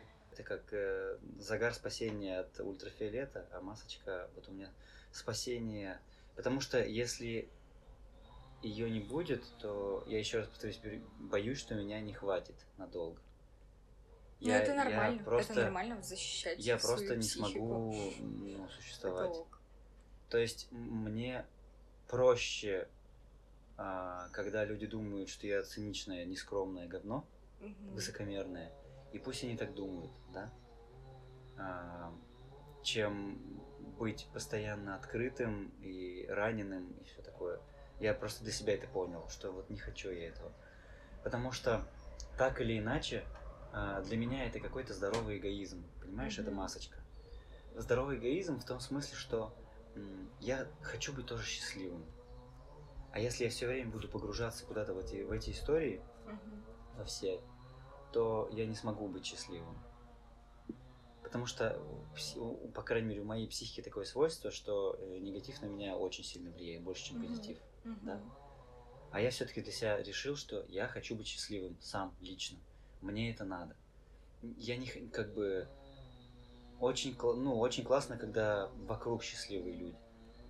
И когда ты делаешь что-то для их счастья, и, и ты от этого тоже что-то получаешь. Но это не всегда твое стопроцентное счастье. Я тоже хочу быть счастливым. Если для этого надо побыть эгоистом, иногда сукой, иногда высокомерным, чтобы меня просто не трогали, я лучше буду таким. Ну вот правда. Это, не знаю. конечно, тако... так себе решение. А ты думаешь, нельзя сохранить вот себя в первозданном таком виде, но при этом, чтобы, блин, чтобы нормально все было. А что такое Ну вот то, что ты говоришь, ну то есть быть вот таким, но при этом, чтобы не, блин, не ранен. Мне кажется, что вокруг нас такой мир, то это можно сделать только если создать для себя тепличные очень условия, да? Угу. То есть, условно говоря, я скажу, вот Каракул создает секту, мы будем жить в лесу, э, у нас будут люди, которые будут заниматься контактами с внешним миром, это будут какие-то другие люди, угу. они будут приходить в какую-то серую зону, нам передавать продукты, или, знаю, новости и все такое, но мы с ними общаться там, ну, так будем, угу. как бы, постольку поскольку будет четкий регламент общения с ними, да. Угу. Тогда так можно. Да и то я думаю, что вот в этом э, радужном мире, в этой какой-то зоне, будут случаться и конфликты, и обиды, и недопонимания, и все такое, потому что да. это все часть человечества. Только другое дело, что мы сейчас живем в, такой, в таком мире, что про человеческое положительное чаще всего забывают. При этом отовсюду, из всех наушников, не знаю, мегафонов и все такое несется вот это вот. Надо быть счастливым и все такое. У нас все хорошо, мы живем в потрясающей городской среде, а, мы живем в прекрасном государстве, да? И все, у нас прекрасное, все, все, все, и все, но ты как бы понимаешь, что на самом деле это несется только потому, что не, не все хорошо, вот и все. А, и люди чаще всего, а, они идут на, на договор со своей совестью, совсем-совсем, потому что они тоже хотят быть счастливыми, понимаешь? Другое дело, что этические как бы системы у всех разные, да? Кто-то может быть счастливым, используя других людей, а кто-то понимает, что он не может быть счастливым, используя других людей. Это все какие-то внутренние, ну, понимаешь, вещи. Я, например, про себя понимаю, что мне очень тяжело использовать других людей всегда. Ну, то есть, я не получаю от этого ничего. Я а, я понимаю, что такое манипулировать людьми, я умею это делать, но удовольствия от этого я никакого никогда не получаю. Потому что, например, вот моя работа с студентами... Нет, я манипулирую, конечно, но без удовольствия, а... без удовольствия, ребята. Нет, смотри, я тебе объясню. А, моя работа со студентами строится только на манипуляции. Потому что я, если я сейчас... Я понимаю, что если сейчас я им скажу, что я от них хочу, они забурятся в эту тему, и там ну, будет, как бы, угу. им будет сложно. Я всячески их обманываю, их манипулирую, вожу их окольными путями, чтобы они сделали то, что мне надо. Например. Ну, а, я считаю это, это педагогикой. Например. Да. А, манипуляции как таковые. Блин, да, вот ты сейчас сказала, я понимаю, что не всегда я, они, не удос... они, они доставляют мне неудовольствие. Не всегда. Только с некоторыми конкретными людьми. Я понимаю, что я могу этим пользоваться. И, но в моей какой-то этической системе, если ее определять, хотя она, она тоже довольно зыбкая, знаешь, как и у всех людей, это какой-то, ну, я очень редко встречаю людей, которые вот говорят, что не убей, не укради и т.д. и т.п. Это так и есть. И ты думаешь, окей, а как вы относитесь к тому, что ваше государство посылает солдат, которые убивают солдат другого государства? Вы же хорошо живете, счастливы, а вот к этому как относитесь? Ну и этическая система у людей. Иногда за такие вопросы у меня, нач... меня начинает ругаться. Почему? А почему? Вот. Этика это довольно зыбкая, знаешь, такое. То есть, две тысячи лет назад этика была одна, и э, люди понимали, что надо убить члена другого племени, который пришел к ним, да, для чего-то, непонятно для чего, чтобы в их племени все было хорошо. В принципе, с тех пор ничего не поменялось, как ты понимаешь, да? Только да. у нас вместо племен появились государства. Вот. А, это то, довольно зыбкая почва, это этика. А, и личность человека, и это как бы то, как он контактирует с миром в принципе. Ну, что касается вот открытости, закрытости, да, тонкокожести или вот и масочки, это тоже ведь зыбкая довольно тема, потому что мы на протяжении всей жизни это меняем. Нет ни, ничего условно определенного в нашей жизни. Все течет, все меняется. Вместе с телом. Что ты смеешься? Ну, потому что это фраза из э, недавнего выш... вышедшего в прокат фильма про порноиндустрию. русского, Да? кстати. А Там какой Саша там? Паль играет. Хэппи-энд который, да? А, называется? нет, нет, нет, это фильм. А, нет, не хэппи-энд. Это фильм, он как-то называется. А, это фильм, я понял, с Фалем. Вот, да. Всё течёт Всё семья. течёт. То есть они взяли э, фразу, блин, кто же это? Ксенон?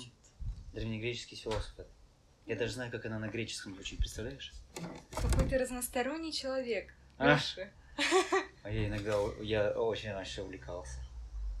Пантай, Кай, Мне, кстати, интересно было касаемо э, курса. Я понимаю, что я знаю тебя, ну вот условно, да, как актера на сцене видела, я знаю тебя как педагога, и мне понравилось, что ты там можешь э, вставить кусочек про тело, можешь про эмоции, можешь про историю, можешь Мгм. про политику, про отношения. Я такая, кайф, ну просто. Вот. Как это произошло? Нет, нет, нет, нет, это я просто делюсь э, обратной связью. Кстати, вспомнила, что хотела вначале сказать про сексуальность. Мгм. А, меня не то чтобы задела эта фраза, но на, ты такой, ребят, типа, у нас на лаборатории делаем делаем, мы типа тело не сексуализируем, ничего. Я такая, «С- ну внутренне, типа, в смысле? Ну, как бы... Я имею в виду, я имел в виду надстроечку эту, понимаешь? мгм. Тело само по себе сексуально. Сексуальность, как, как, как, как сказать, тело это тело. Мгм. Но я имел в виду, что не надо к этому относиться априори как к сексуальному объекту. В нем есть сексуальность как таковая. Мгм. Мальчики трогают девочек так, девочки трогают мальчиков так. Мальчики мальчиков трогают так, девочки девочек трогают так. Ну ты понимаешь, да, о чем я говорю? Но и я в этом смысле. Я в том смысле, что давайте попробуем убрать вот Потому что иногда делаешь тренинги, и ты видишь, что просто некоторые парни не могут взаимодействовать с Ну, как бы, и ты смотришь и думаешь, why? Что? Ну, что? Какого я петуха пустил? А, Ты думаешь, почему? Ну, то есть, в чем проблема? Я имел в виду, что тело, оно и так сексуально. Зачем на это обращать еще раз внимание? Надо, ну, к этому относиться уже как к сексуальному объекту. Мне кажется, тогда все пропадет. Как к сексуальному объекту не в смысле, о, какие сиськи. Типа вот не это, не это пошлость отвратительная. А я имею в виду априорная какая-то сексуальность, когда ты понимаешь, что тело в принципе несет в себе секс. А мне, кстати, вот это и помогло. Типа не та история, что так, мы не проявляем здесь сексуальных вещей. А я сказал, а я сказал, типа, Ну так мы да. не проявляем, да? Ну, вот что-то просто не относимся. Я сказал, что мы не, не сексуализируем, наверное. Вот что я имел в виду. Мгм. Вот. Да, не сексуализируем, а ну, все равно, типа, я иду там на улице, обращаюсь. А почему ты на это не застрелил внимание? Об этом стоило поговорить, мне кажется. Да? Ну, вот я говорю. Потому что вот я когда работаю, я люблю, я, мне нравится, что все обсуждают и все задают. Потому что иногда я на некоторые вопросы не могу ответить. Мгм. Я становлюсь в тупик. Бывает такое, что я как бы что-то пизжу, пизжу, пизжу, пизжу, а потом понимаю, господи, что я вообще такое несу? А- И говорю, не, я про это вообще ничего не понимаю. Ну вот. Это нормально это обсуждать. Ну, то есть, вот видишь, ты сейчас задала вопросы, я как бы тоже об этом подумал. Ну, то есть, я мог, в принципе, такое сказать, и, а вы не поняли, что я имел в виду, потому что каждый относится к сексуализации по-своему. Да. Ну, Особенно думаю, в, в нашей посыл. как, как бы в нашей культурной парадигме, которая вокруг нас сейчас, все-таки у нас здесь на Руси сексу- к, к- к- к сексуальности относятся довольно интересно, назовем это так, да? Ну, у меня это прям, ну, не то чтобы мозоль, а, потому что я сама по себе сужу, я раньше была намного более открыта в этом во всем. Типа, спокойно, уверенно, открыто как-то, что у меня не возникали там какие-то мысли, что я там кого-то могу смутить или еще что-то. Не знаю, ощущение вот этого Ты всего имеешь было смутить проще. от чего? Ну, Чем? с Своим собой- поведением? Собой, своим поведением, своими разговорами, А потом ты шутками, задумываться. делом или еще чем-то. Ты просто И потом- взрослеешь. Да, какие-то штуки случались в течение жизни, какая-то информация приходила, какие-то моменты. Например, ездила в церковный лагерь переводчиком, и тогда для меня, ну, церковный лагерь, как бы, ну ладно, но на улице плюс 40, ребята. Я в шортах, в майке. Ко мне подходит там одна из там руководительниц, хотя причем там даже дети еще не приехали, у нас там был один день, вот мы подготавливали базу. И она такая, типа, Вероника, Ты что? А, ну там дикая жара, просто невероятно. И женщины ходили В юбках в пол? э, там не, не такая секта, другая секта. Они были, ну вот в бриджах, вот посуда, в джинсовых и в рубашках вот в таких.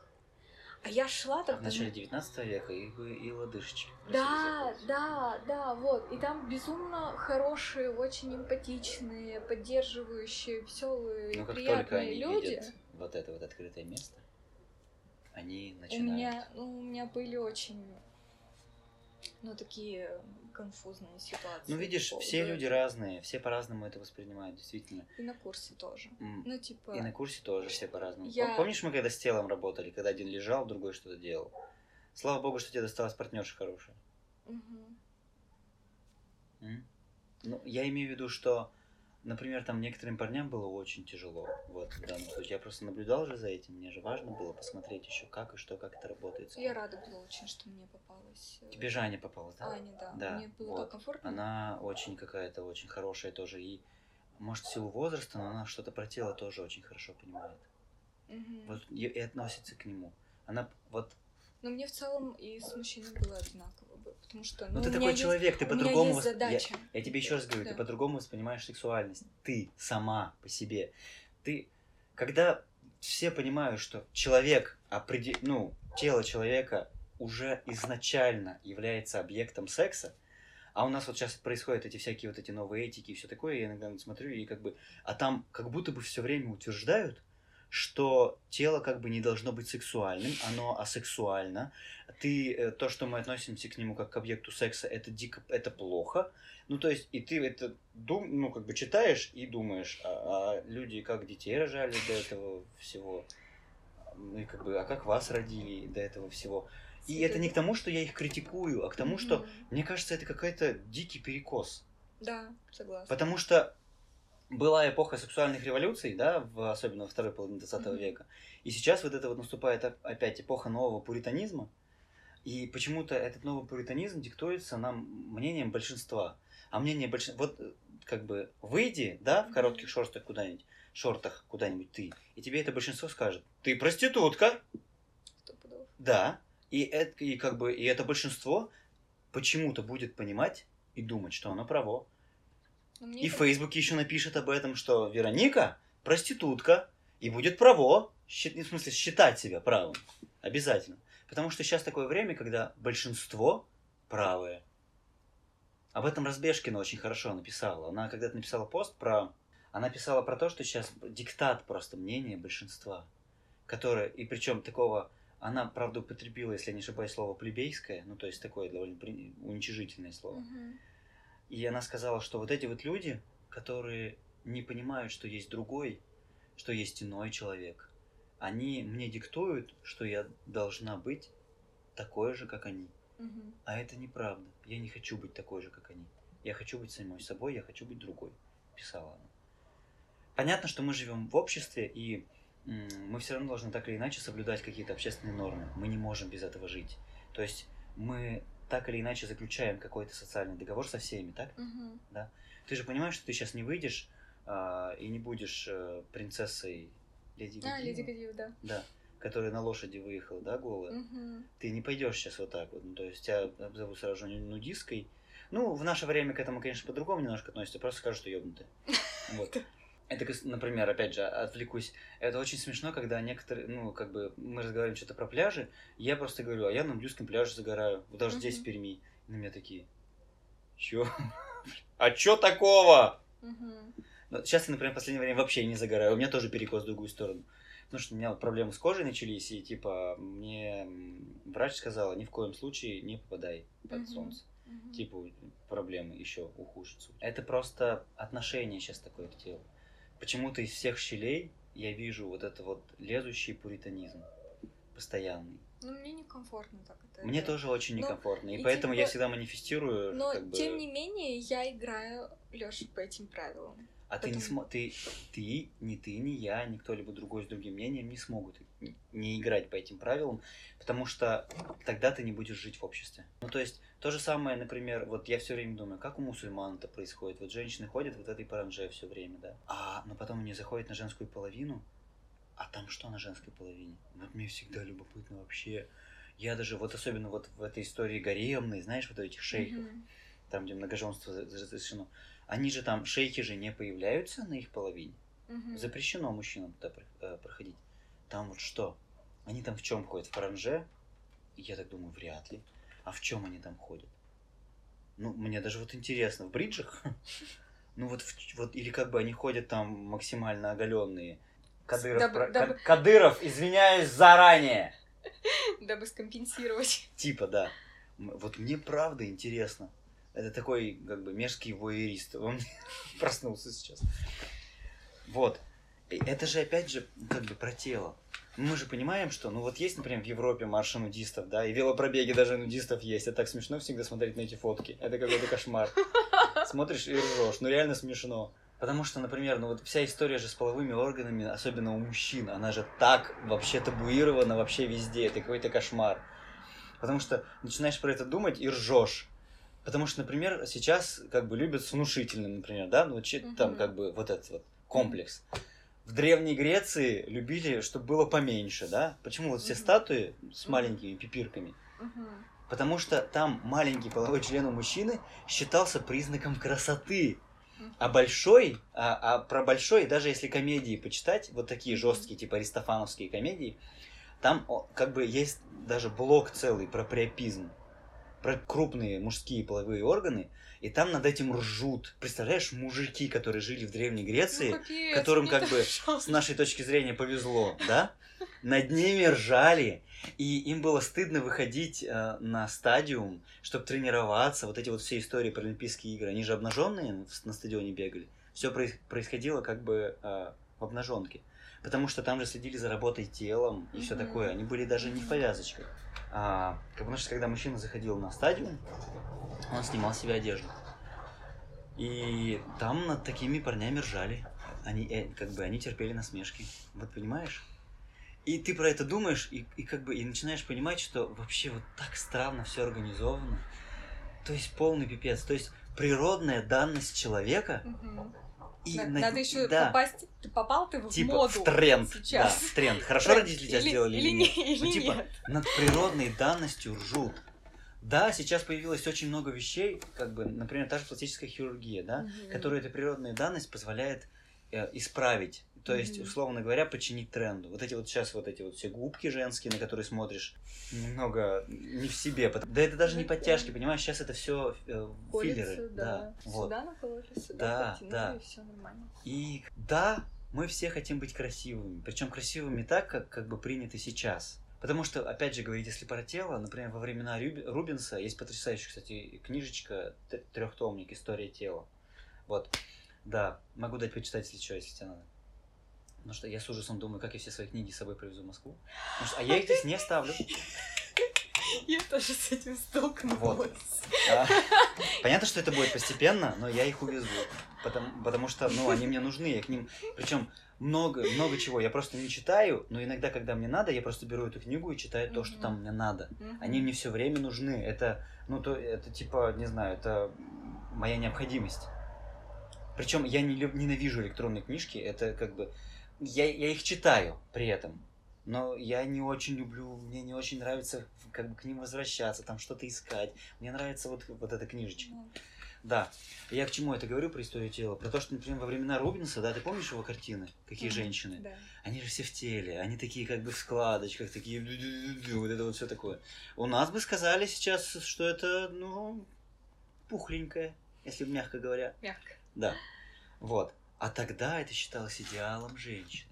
Или вернемся вообще к древности. Вот помнишь, это э, Венеры, это вот эти вот каменные фигурочки Мгм. без головы, но с телом. Мгм. Да. Считалось, что вот эта вот женщина, матриархат, она должна быть такой крупной, потому что она вы, выносила много детей, и она прожила какую-то длинную жизнь. А тогда Мгм. 40 лет, вот эти вот 5 тысяч лет назад, Мгм. 40 лет, чтобы женщина прожила, Это же невероятная какая-то история.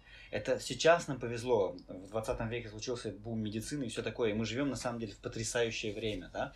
Например, после эпидемии испанки в начале 20 века, когда ну, как сказать, от, начали открывать дофига этих антибиотиков. Там mm-hmm. же после испанки, на самом деле, начался этот бум в медицине, честно говоря. Я не знаю даже, что вот сейчас после этой эпидемии ковида будет. Это действительно такая же эпидемия, наподобие эпидемии испанки в начале 20 века. Что будет, куда лучше общество пойдет? Потому что ведь после этого случился бум невероятный, и технологический, и научный, и в том числе медицинский. Вот. И, и к чему это я? А, к тому, что вот женщины жили, доживали, которые до 40 лет, 5000 лет назад, это они просто были какие-то, ну, невероятные считались. Это невозможно. Человек жил нормально до 35, а после 35 наступала старость. Представляешь, 5000 лет назад? Это невозможно представить нам. Вот мне, типа, 32 будет скоро, я сейчас чувствую себя юношей. И еще продлили этот возраст, типа юношества, до 35, да, понимаешь? Да, да. И как бы, и, и, а, и старым ты себя должен почувствовать там после 60, там 60, да и то нет, уже люди так себя не чувствуют, особенно в Европе. Они после 65, Это после выхода на пенсии, начинают колесить по всему миру вообще. И представляешь, какой скачок произошел, да? И, и постоянно же такие скачки происходят. А мы это не понимаем. У нас, культурно и как бы ментально мы немного запаздываем с кодом. У нас это очень сложно засунуть. Потому что вот к разговору, опять же, об этиках. Э, иногда кажется, что даже вот сейчас идет такой деградация, регресс в сторону все, все равно христианской этики какой-то. Угу. Вот в сторону христианского отношения к телу, христианского отношения к социальному, а, к, к, к общению, христианского, христианское отношение к, как бы, к идеалам, скажем так. Ну, знаешь, вот так это вот разговор об идеалах мужчины, об идеалах женщины и все такое. Ну, то есть, мужчина должен быть такой-то, такой-то, такой-то, да. а, определенный набор маскулинных черт, да? Женщина должна быть такой-то, такой-то, такой-то. Другое дело, что, конечно, вот реакционные все вот эти вещи про, как бы, гендерно-нейтральные, вот это вот, типа, про небинарность, все такое сейчас появляются. Как ответ на этот регресс они сейчас появляются. Потому что в той же Европе, например, э, у нас в России все говорят там Европа, Гейропа и все такое, что там вот это вот все там по-другому. Там, на самом деле, большинство людей, они такого же мнения, как здесь в России. С кем я не общаюсь. У меня mm-hmm. дохера людей, вот этих знакомых в Европе. Mm-hmm. Но при этом там есть такое э, слово толерантность, да, которое нас тоже здесь не любят, которое всего лишь предполагает, и с английского tolerate, выносить. Да. Ты выносишь это все. Ты можешь это не любить. Никаким образом к этому не подключаться. Ты, ну, как бы, просто это выносишь. Терпишь. Потому что, ну, это как бы не терпение. Ну, да, не терпишь, это, ты реально выносишь это. У нас этого не понимают. У нас думают, что как бы вот эти все вещи, про которые говорят, да, угу. что ты должен быть поэтому, к, к этому толерантен. Почему-то думают, что ты должен сразу же к этому хорошо относиться, должен воспринимать только положительные стороны, стороны этого и никак иначе. Да ничего подобного. Ты адекватный человек, должен относиться к этому, как ты относишься. Просто должен выносить. Угу. Потому что этически ты должен быть выше, чем собака, которая не принимает другую собаку. Всего лишь. Вот и все. Ну, то есть, э, так или иначе, ведь, э, видишь, он сам улетел. Да, я э, Как таковая эволюция человека остановилась, физиологическая, да, угу. условно говоря, Потому что, видимо, или может быть, мы просто не, не замечаем, как этот а, механизм эволюции работает. Видимо, природа подумала, что она и так создала что-то такое, что как бы дальше развивать не, не стоит. Угу. Да?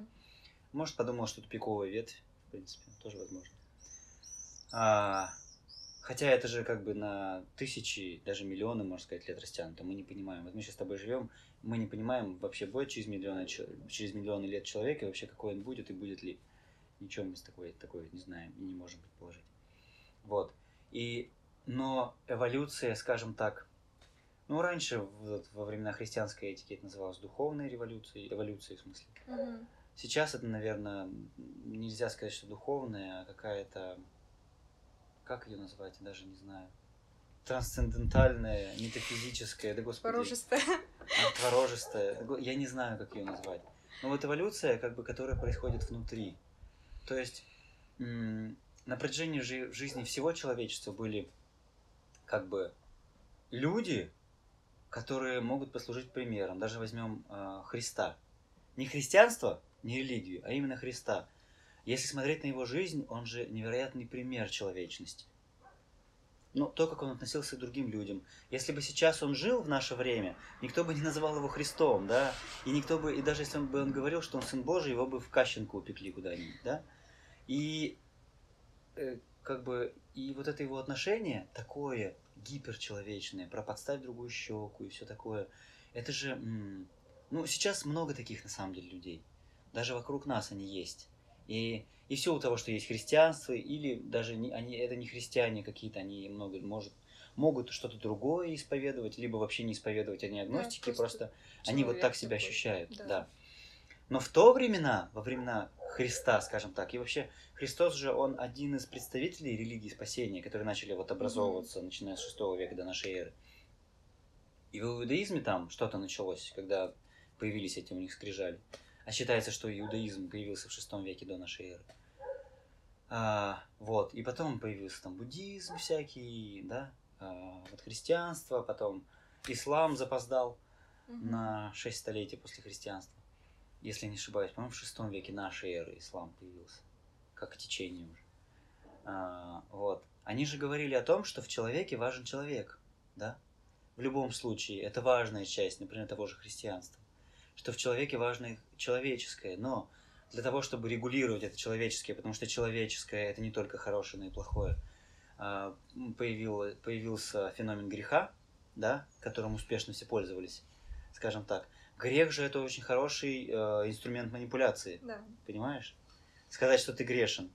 А, А например, еще удобный инструмент э, нагрешить, исповедаться и все. это не инструмент, скажем так. Ну, это, это, не это- знаю, придумай этому слово. это способ, э, способ жить с собой в данной этике, понимаешь? Потому что если ты воспринимаешь эту этику как некий гид по жизни, Мгм. то если ты понимаешь, что ты грешник, а мы все грешники на самом деле, Сто процентов. нет ни одного безгрешного человека, если рассматривать христианскую именно этику, а, то тяжело жить самим собой, знаешь, если ты не идешь и не исповедуешься и говоришь, ой, все, ну есть у меня просто знакомый бабулька, Мгм. которая вот грешит всю неделю, сплетничает и все такое, а потом идет исповедуется в Мгм. воскресенье, и с понедельника она чиста. Точнее, с вечера воскресенья. И может, в принципе, дальше грешить. Ну, это же такая, а, как какой-то читерский ход. Я не понимаю, как Ну это у слушай, человека в мы же голове люди, работает. Ну, мы, понятно, мы все да, читеры, мы Да, любим да, читить. мне- Господи, это нормально, Чит, читить это нормально. Потому что, ну, тебя это бесит, может, потому что ты воспринимаешь себя все равно в какой-то христианской этике. Например, я себя уже там не воспринимаю. Я знаю, что она есть. Мгм. Я знаю, что некоторые постулаты мне там нравятся. Вот я даже подписался у Леона Целебровский, я подписался, он Мгм. все время выкладывает цитаты из этого, из Мгм. Орта Ап этой. И Я даже ее установил себе, потому что иногда мне прямо очень интересно это почитать. Мгм. Но в общем и целом, то, как, м, а, скажем так, христианская религия манипулирует э- этим всем, мне, меня не очень устраивает, и я, ну, не воспринимаю просто это, и все. С другой стороны, я знаю, например, священников классных, они реально классные. Потому что вот с ними разговариваешь, и ты думаешь, вот нифига он понимает про человека. Это реально, потому что Да. какая-то... Ну вот они понимают. И при этом они ни- никаким образом не назидательны. Ничего тебе ни- такого не говорят. Ну, в общем... Или, например, я подписался недавно на отца, господи, Павел Островский в Инстаграме. Подписался на отца, господи. Да, на отца Господа. Он как бы... И он-то все время отвечает на вот эти на вопросики, знаешь, Ага, которые в Инстаграме. Да. Я иногда очень ржу. Потому что- Ржёшь над тем, что Вот, спрашивают да, или что? Не, нет, не тем, что спрашивают. Люди имеют право спрашивать все, что угодно у святых отцов. А Ага. как он отвечает? Мгм. Он очень нагло это делает. Вообще часто, чаще всего очень цинично отвечает. И, и как бы и он стебет там людей. Но при этом все соответствует канонам христианской этики. Он еще постоянно пишет, что некоторые, некоторых людей из руководства епархии, где он служит, бомбит просто от того, что он делает. Потому что ну, он реально стебет в открытую иногда. Его спросили, очень смешно, а скажите, какие у вас животные есть дома, как вы относитесь вообще к зоопаркам? И он пишет, ну там вот в ответике, ну у меня четыре ребенка, у меня свой зоопарк. Понимаешь? И типа, и при этом понимаешь, что, да, что он священник, и он это как бы делает, ну, не потому, что он хочет постебаться или зло ответить, а он считает, что вот так общаться правильно. И при этом он все делает согласно канонам этики христианской и человечности. И это прямо, и это круто. И он отвечает таким образом запросу современного человека Мгм. на, ме- на медийность, на вот эти ответы, на постеронию, на стёб. Понимаешь? И ему там, видимо, какая-то пишет, она, я не знаю, честно говоря, всей истории, но мне кажется, она его задолбала. Пишет все время в этих вопросах, вы мне опять снились, это к чему? Все время пишет ему там, вот, он часто такое устраивает. И он говорит, ну, наверное, тому, что вы мне яхту хотите купить, хотите купить. И все. Ну, как бы вот такую фигню начинает отвечать. Ну, просто что ему уже отвечать Ну, на что это, да. на все. Вот. При этом он, он пытается ответить каждому, кто пишет. Вот, это у него христианское такое миролюбие. Я бы каждому не отвечал, просто не смог бы. Вот, это мы к чему? Это мы с тобой об этике, от сексуальности мы с тобой топнулись, да? То есть, зависит от того, надо, надо понимать, в какой все равно этической системе мы существуем. Понятно, что нам очень сложно сейчас определиться, потому что очень много всего намешано, да? Мгм. С одной стороны, есть христианская этика, от которой от нас не отпустилась. С другой стороны, есть этика того же модерна, про которую я вам говорил, Да. где сущая вертикализация, где есть э, ну, как бы какой-то лидер. У нас в данном случае это Путин, да, у большинства, Мгм. да. Да и то, я все время спрашиваю, что это за большинство. Мне все время это большинство под вопросом, что это. Ну, то есть, сейчас подделать это вообще все как бы Да. проще простого, потому что механизмы совершенно непрозрачные. А, опросов, по крайней мере, того же Левада-центра, да? Мгм. Ну, как, нет там прозрачности, я ее не вижу. Есть это у, у людей, ну, то есть, э- и это нам досталось от Советского Союза, потому что там этой модерновой этикой, что ты типа винтик в системе, там часто пользовались. Извини, пожалуйста. Она не долетела. Черт. Оставил свою ДНК тут тебе. А, Потом Теперь это есть... не только моя крыша. Потом, да, да, застолбил. Пометил. А, Потом есть та же, тот, тот же постмодерн, да, который отрицает полностью горизонталь и говорит, не нужна мне как горизонталь, мы типа на самоуправление перейдем, и все будет Мгм. хорошо. Ну, перейдите в Россию на самоуправление, но самоуправление, посмотрите, что с вами будет. Ага. А, вот. И сейчас вот поиски эт- эт- эти метамодерновой этики, опять же, которые говорят, что вертикаль это нормально, мы без нее существовать не можем, потому что мы все равно люди, мы как бы стадо. Нам мы нужны, ну, нам нужно, чтобы все равно ну, кто-то нами руководил, да? Но при этом давайте с этим кем-то договоримся, а не будем всецело ему доверять. так? Мгм. Мгм. Вот. Это всего лишь способы организации договора. И сейчас это настолько все смешано, что мы вообще кушать уже захотел от моей болтовни, да? Он, же урчит Ага. просто. Урчит. Вот. И мы сейчас запутаны. Про- Проще всего, конечно, выбрать себе систему и определить, что я вот это, это, это, это, а вот это, не это, не это, не это, не это. Да? Мгм. Так, так просто сделать. И, наверное, даже правильно. Но я вот так не могу никогда сделать. Потому что я вот смотрю на эти все вещи, которые сейчас происходят в той же, в той же медийной сфере. Вот, например, от м, тусовочки э, а, Лео там или Витечки, да, вот про эту небинарность на меня все время катит вот это. Я этого вообще ничего не понимаю. Я не понимаю, что такое ощущать себя небинарной персоной. В принципе, я не понимаю. Ну, то есть, я это я. Ну, и все. У меня нет другого. Он, она, оно, они и Мгм. прочее. Я не понимаю. Ну, то есть, мне без разницы, как меня назовут. Называйте меня они. И что, что поменяется внутри меня. Ничего не поменяется внутри меня. Мгм. А, это же всего лишь для меня попытка как бы взломать социальный договор, который существует издавна по поводу гендера человека. Просто вообще вокруг нас. Это для меня всего лишь эта попытка. То есть, может быть, некоторые люди ощущают себя как они внутри себя. Я даже про себя так, наверное, могу сказать, потому что я часто, часто очень веду диалоги внутри себя, и там не один человек точно. Минимум четыре, понимаешь? Ну, хорошо, буду говорить, что я они. Ну, для меня это ни- ничего существенно не А поменяет. Кто они? А? Кто они? Ой, слушай, Представьтесь, пожалуйста. а, там точно есть критик, э, который постоянно все критикует. Он вообще сидит на желудочке где-то и вот капает мне на мозг. Там точно есть вот э, Но, честно говоря, он давно не выходит в пятно, как убили Миллигана. А, ранимое существо очень. Причем я э, веду с ним диалоги, но мне не очень отвечает. А, там есть мудрец, очень старый человек. Пиздец какой-то старый. И причем, а, как сказать, у меня даже для него внутри пространство есть. Это какое-то огромное озеро, по этому огромному озеру тянется дорожка, и на середине озера там, не там наверное, беседка какая-то. Ну, что-то такое, что-то стеклянное с окнами в пол, но вот он там сидит и что-то все время как бы думает, пишет. Вот реально у меня есть о нем представление, представляешь? Я, я как бы, наверное, круто. впервые с тобой делюсь, э, вот с тобой делюсь впервые об этом. Вот. Еще там есть пространство танцора у меня. Творческое начало у меня, оно выражено почему-то именно в танце. Это а, какой-то огромный зал, и я точно понимаю, что там верх теряется в темноте. Он почему-то с колоннами, я не знаю почему. Вот так у меня так Мгм. внутри, я не знаю почему. Ну, так, ну что поделать. И при этом, да, я все время понимаю, что там есть какой-то движущийся человек. Он постоянно движется, движется, реально танцует. Вот я тебе серьезно говорю. Я, наверное, с тобой первый этим делюсь. Вот. А критик, я точно понимаю, что вот он все время существует со мной, который, э, ну, не со мной тем, кто контактирует с внешним миром. Мгм. Он все время вот здесь вот где-то рядом сидит и ну, меня, меня критикует. Каждое слово сейчас он подвергает сомнению. Именно тебя или что-то То- окружающее? Типа, Нет, вот это не то, нет, вот это нет, не так. Меня это именно. за- То, как я контактирую с внешним миром. Вот я а?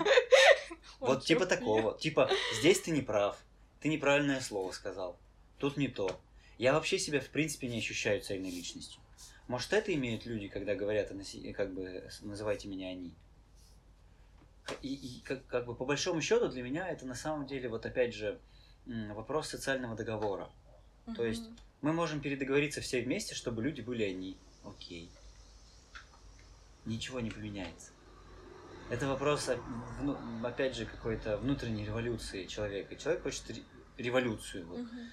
Сказать, чтобы что я не он или она, а я они. У меня был с Левом диалог, но в этом плане очень короткий, потому что я к нему э, что-то обратилась, он такой, да мы там то-то, то-то, а я периодически, ну, не всегда слежу за Мгм. сторис и прочее.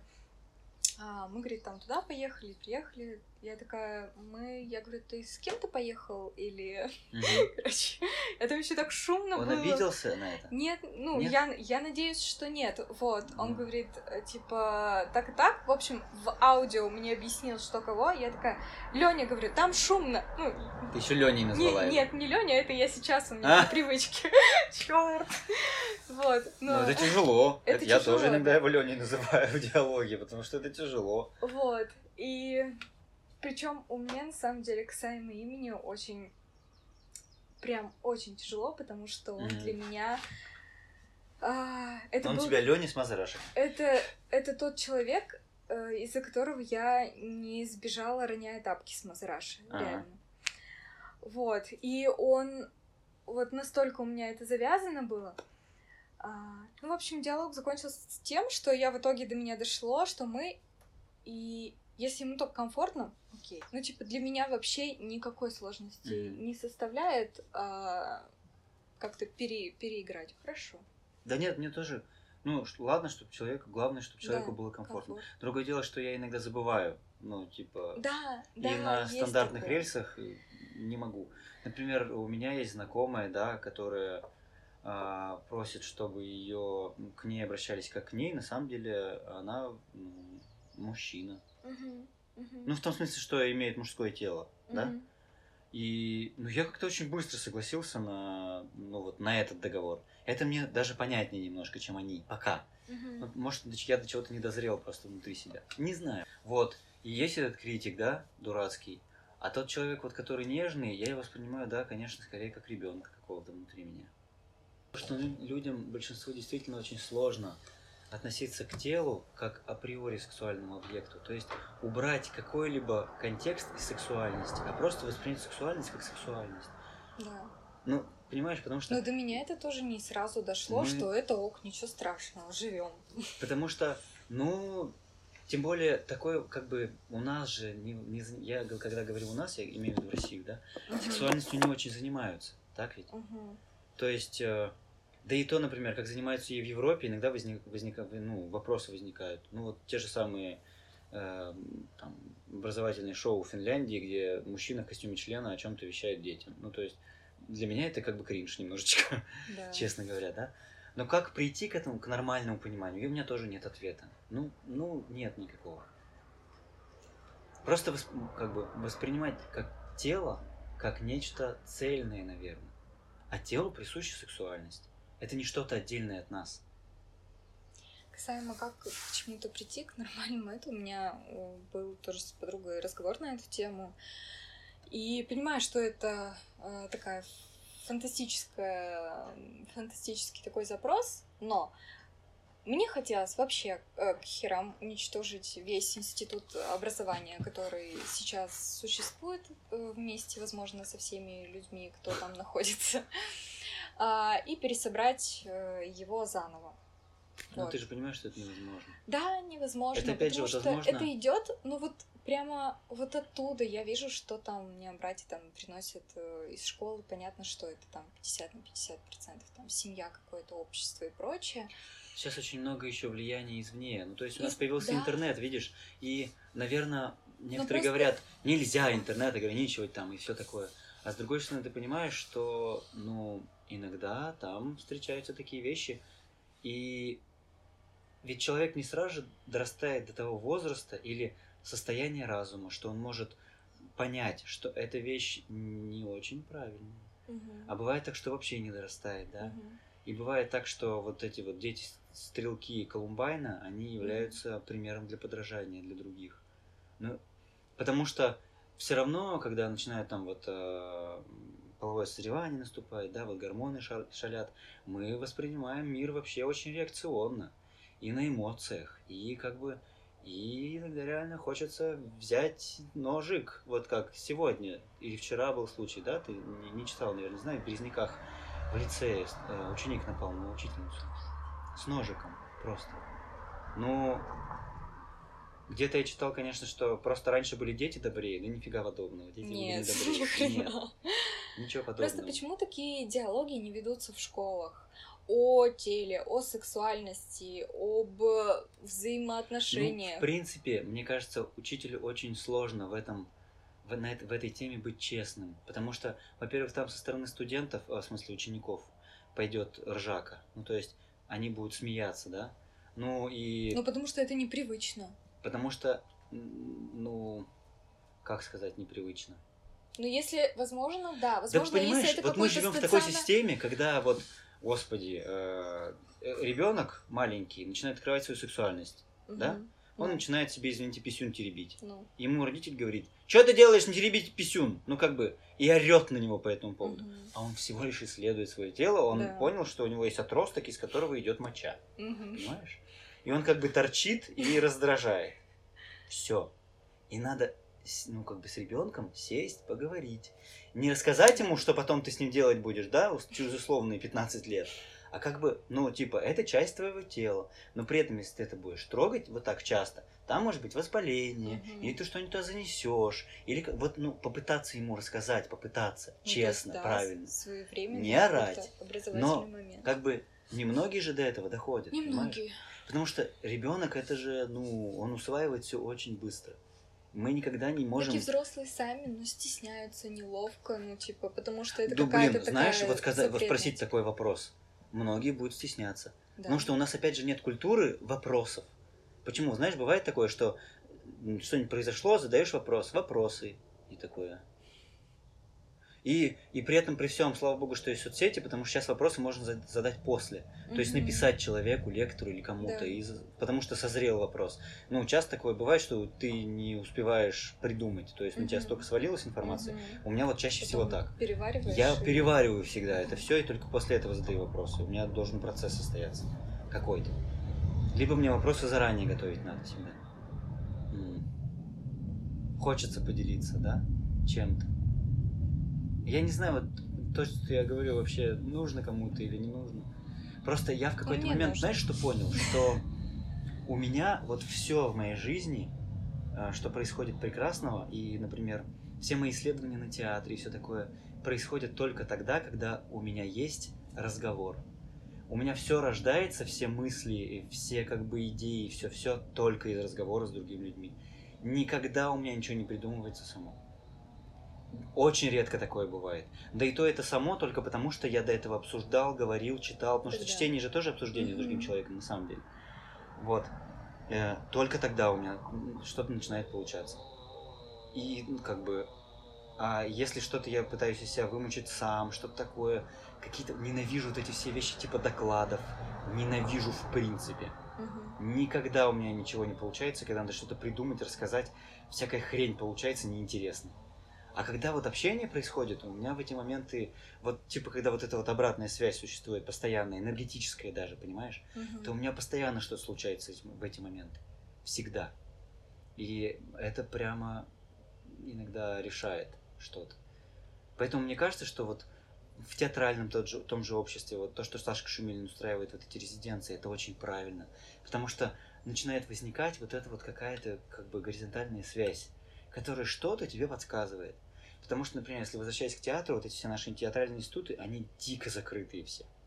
Мгм. Потому что та же резиденция Сашки, да, почему-то не ходят вот эти люди, которые там в резиденции, они не пойдут на резиденцию мюзикла в театр-театр.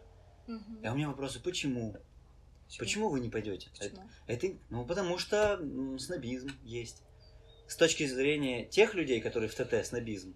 И с точки зрения тех людей, которые в резиденции, тоже снобизм, понимаешь?